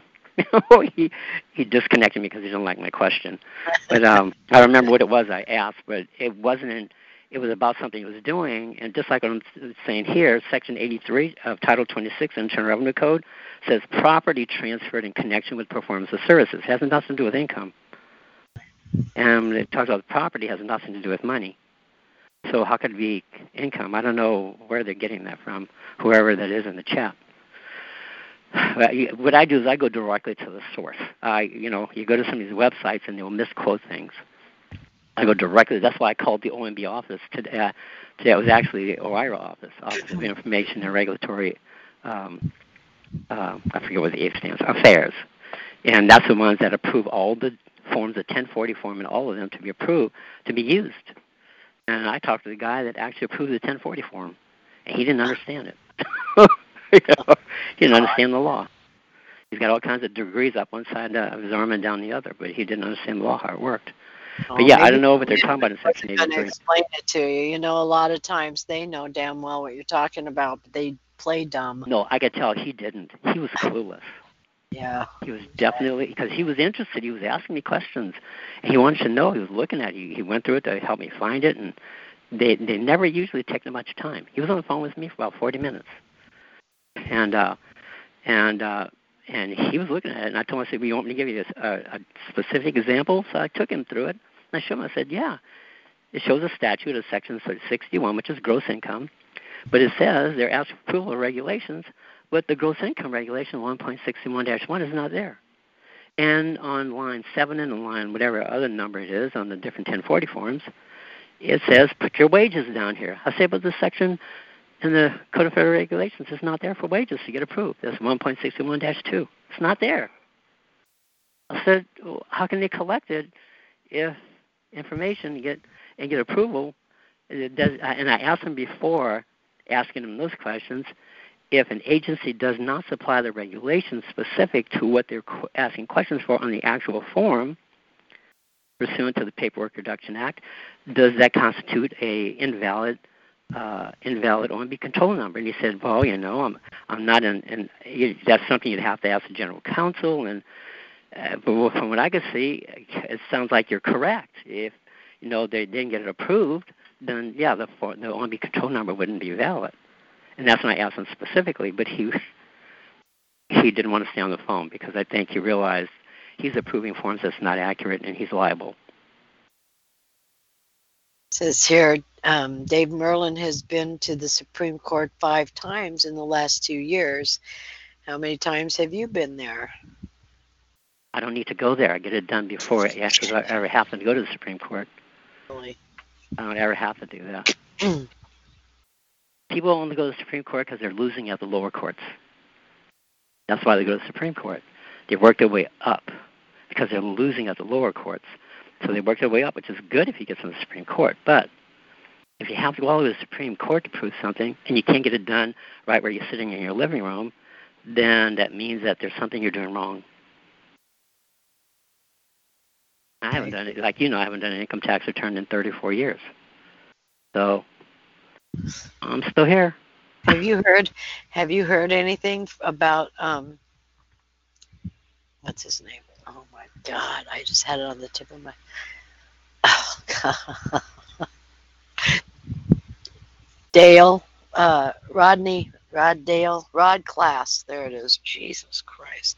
You know, when you on your talk show call, when you were talking about Rod Class, I think it was Rod Class, or was it someone else? Rod Class, I think, was in Washington, D.C. with a gun, correct, in his car? Yeah. Okay, that's a different one. I ended up starting to listen to your call. You're talking about the guy and his 2 sons, and they got gunned down. You remember that? I remember who that was.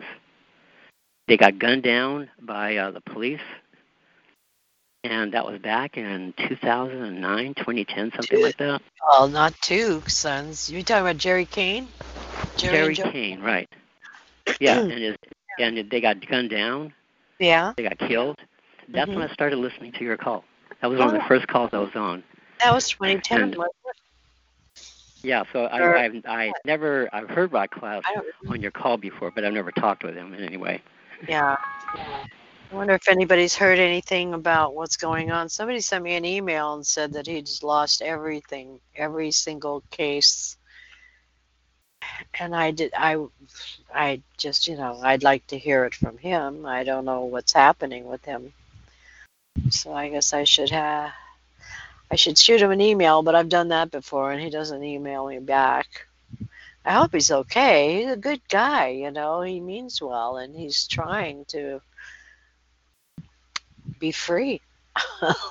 Yeah, it is. Yeah, the one thing I've realized over the years of listening to a lot of the calls, different calls everywhere, is that a lot of them create a controversy. When they create a controversy is when you get in trouble. Yeah.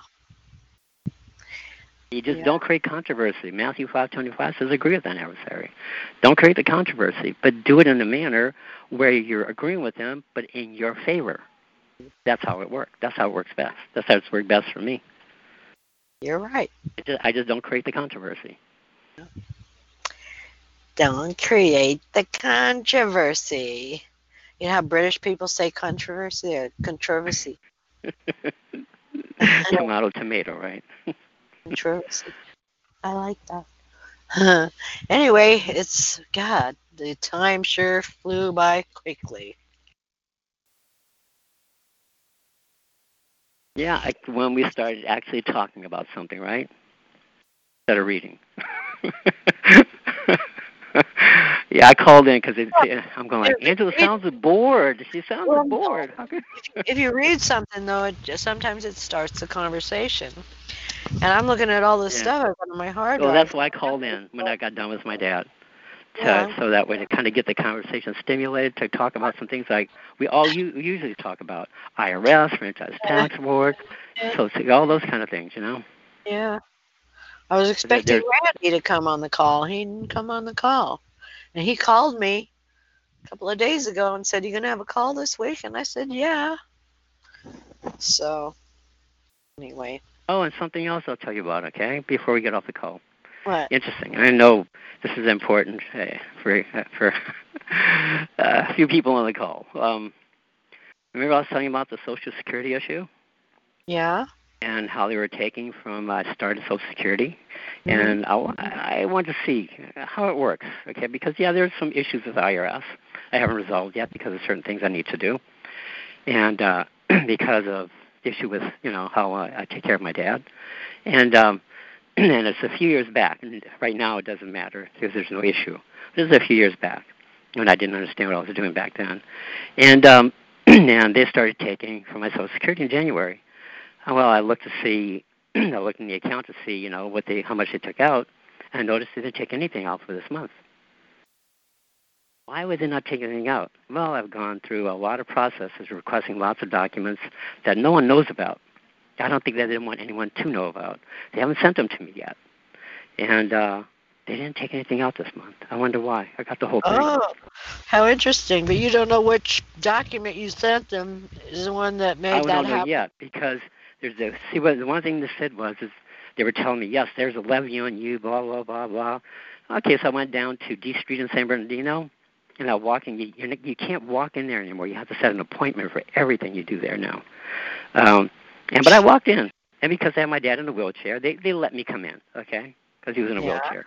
Uh-huh. And he's in his one big, long, stretched-out wheelchairs. And so they let me in. And they allowed me, because all I wanted was the IMF OLT from their individual master file online transcript. Oh, yeah, you wanted don't call it. You wanted what? The IMF OLT. It's called the individual master file transcript, online transcript. And you can get that. I used to get that by walking in the office and just asking for it, right? Well, you have to make an appointment now. But they let me get it because I was there with my dad in a wheelchair. And so I had to wait for it and wait. And they finally got it for me.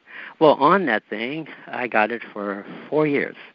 And that's the 4 years they're talking about, right, that they're going to be levying me, right? And the interesting thing is, on that, it talks about the levies, blah, blah, blah, blah. I need to request the IMF so I can get the document locator numbers and request the documents that they're talking about. I haven't done that yet. But I ended up sending in a privacy act request for one of the years, and then later I sent it in for the other 3 years, and because they're separate documents. And to get a copy of the lien, notice of lien, levy, notice of levy, and a security agreement, different things. Well, I ended up calling. I got a letter from the one guy that I sent the first one for 1 year, and he had his number. Dollars have their number in there, disclosure officer, and he was requesting an extension. I'm going, okay. And I called, and he answered the phone. We talked a little bit. And he was saying, I don't understand what you're requesting here in this one section. I explained to him. I wanted the file, which is a administrative file that has a substitute for return and all the information associated with and everything else like that, right? And then he goes, oh, okay, well, I didn't understand what you were requesting. I got it now. He said, but I can't find anything that shows a lien or levy or anything that you're asking for. There's nothing there. I said, I know there's nothing there. But what I need you to send me is, if you don't find anything, send it to me like when I requested it back in 2016. There's no documents responsive to your request. Just send it to me like that. He goes, oh, okay. But IRS has taken it from me for that tax year because they're saying there's a levy. But he's saying he can't find anything. See, that's some of the documents I'm requesting. That's documentation and validation that what they're doing is conversion of property. Mm. So when I get the other years and see that, then that's when I take my next step. And there will be some people in trouble at that point. But I think that's one of the reasons maybe why they didn't take anything out this month. But I'm going to call them up and ask them. Yeah, and find out. Call them up and ask them. I'd like to know. Call them up and ask them. Yeah, why they didn't take it out. And but yeah, it's been interesting. But I did that to kind of go through the process, see how it works, what they do, what they send out, how they take it, who's taking it, what regulations they're using to get for the enforcement authority to collect, and who's collecting. And it's been interesting so far, seeing how they do that, which agencies are doing it. There's intergovernmental agreements between the agencies. It's like, I requested those, and I don't think they want to send that to me, and because I haven't received them yet. But yeah, and with this happening for me, getting this where I get the documentation that it doesn't apply to me, and I know I'll get it. I mean, it doesn't apply to anyone who's getting Social Security in the entire country. That's what I'm requesting. It'll be interesting to find out what happens. And part of that's going to be in the book that I'm writing. So. Oh, good. You know, I still haven't been able to open Dan Benham's book. And I still need to get it. I haven't gotten it yet. I've been real busy, but I need to download it. Yeah. And you can't open it at all. No, I haven't. I have to down. Well, they sent me another link for another download, and I haven't even done that yet. So, but the first one, I couldn't open it. I downloaded it, but I couldn't open it. So, see on the next one. I haven't had time, but I'll have to try again. I just don't have time for all this stuff. Anyway, all right, everybody. Would you like an explanation of Section 83A? Dallas, what is your email so I can send it to Dave Merlin? Just tell him to send it to you, and you can forward it to me. Yeah, I'd send it to me, and I'll forward it to Dallas. All right, you just forward it to me. All right. All right, well, let's call it a night, my dears. It was a quick 2 hours. It went by so fast. It's amazing. It's 2 hours and 10 minutes now. But thanks for coming on, Dallas. Thanks, everybody, Dave, and everybody that came on the call. I appreciate it. I don't know what we're going to do next week, but tune in. If I schedule a guest, I'll send you an email. All right, so have a great weekend, and take care of each other, and I love you, and I'll see you next time. Good night. Night. Hey guys, it is Ryan. I'm not sure if you know this about me, but I'm a bit of a fun fanatic when I can. I like to work, but I like fun too. It's a thing. And now the truth is out there. I can tell you about my favorite place to have fun. Chumba Casino. They have hundreds of social casino style games to choose from with new games released each week. You can play for free anytime, anywhere. And each day brings a new chance to collect daily bonuses. So join me in the fun. Sign up now at ChumbaCasino.com. No purchase necessary. VGW Group. Void where prohibited by law. See terms and conditions. 18+.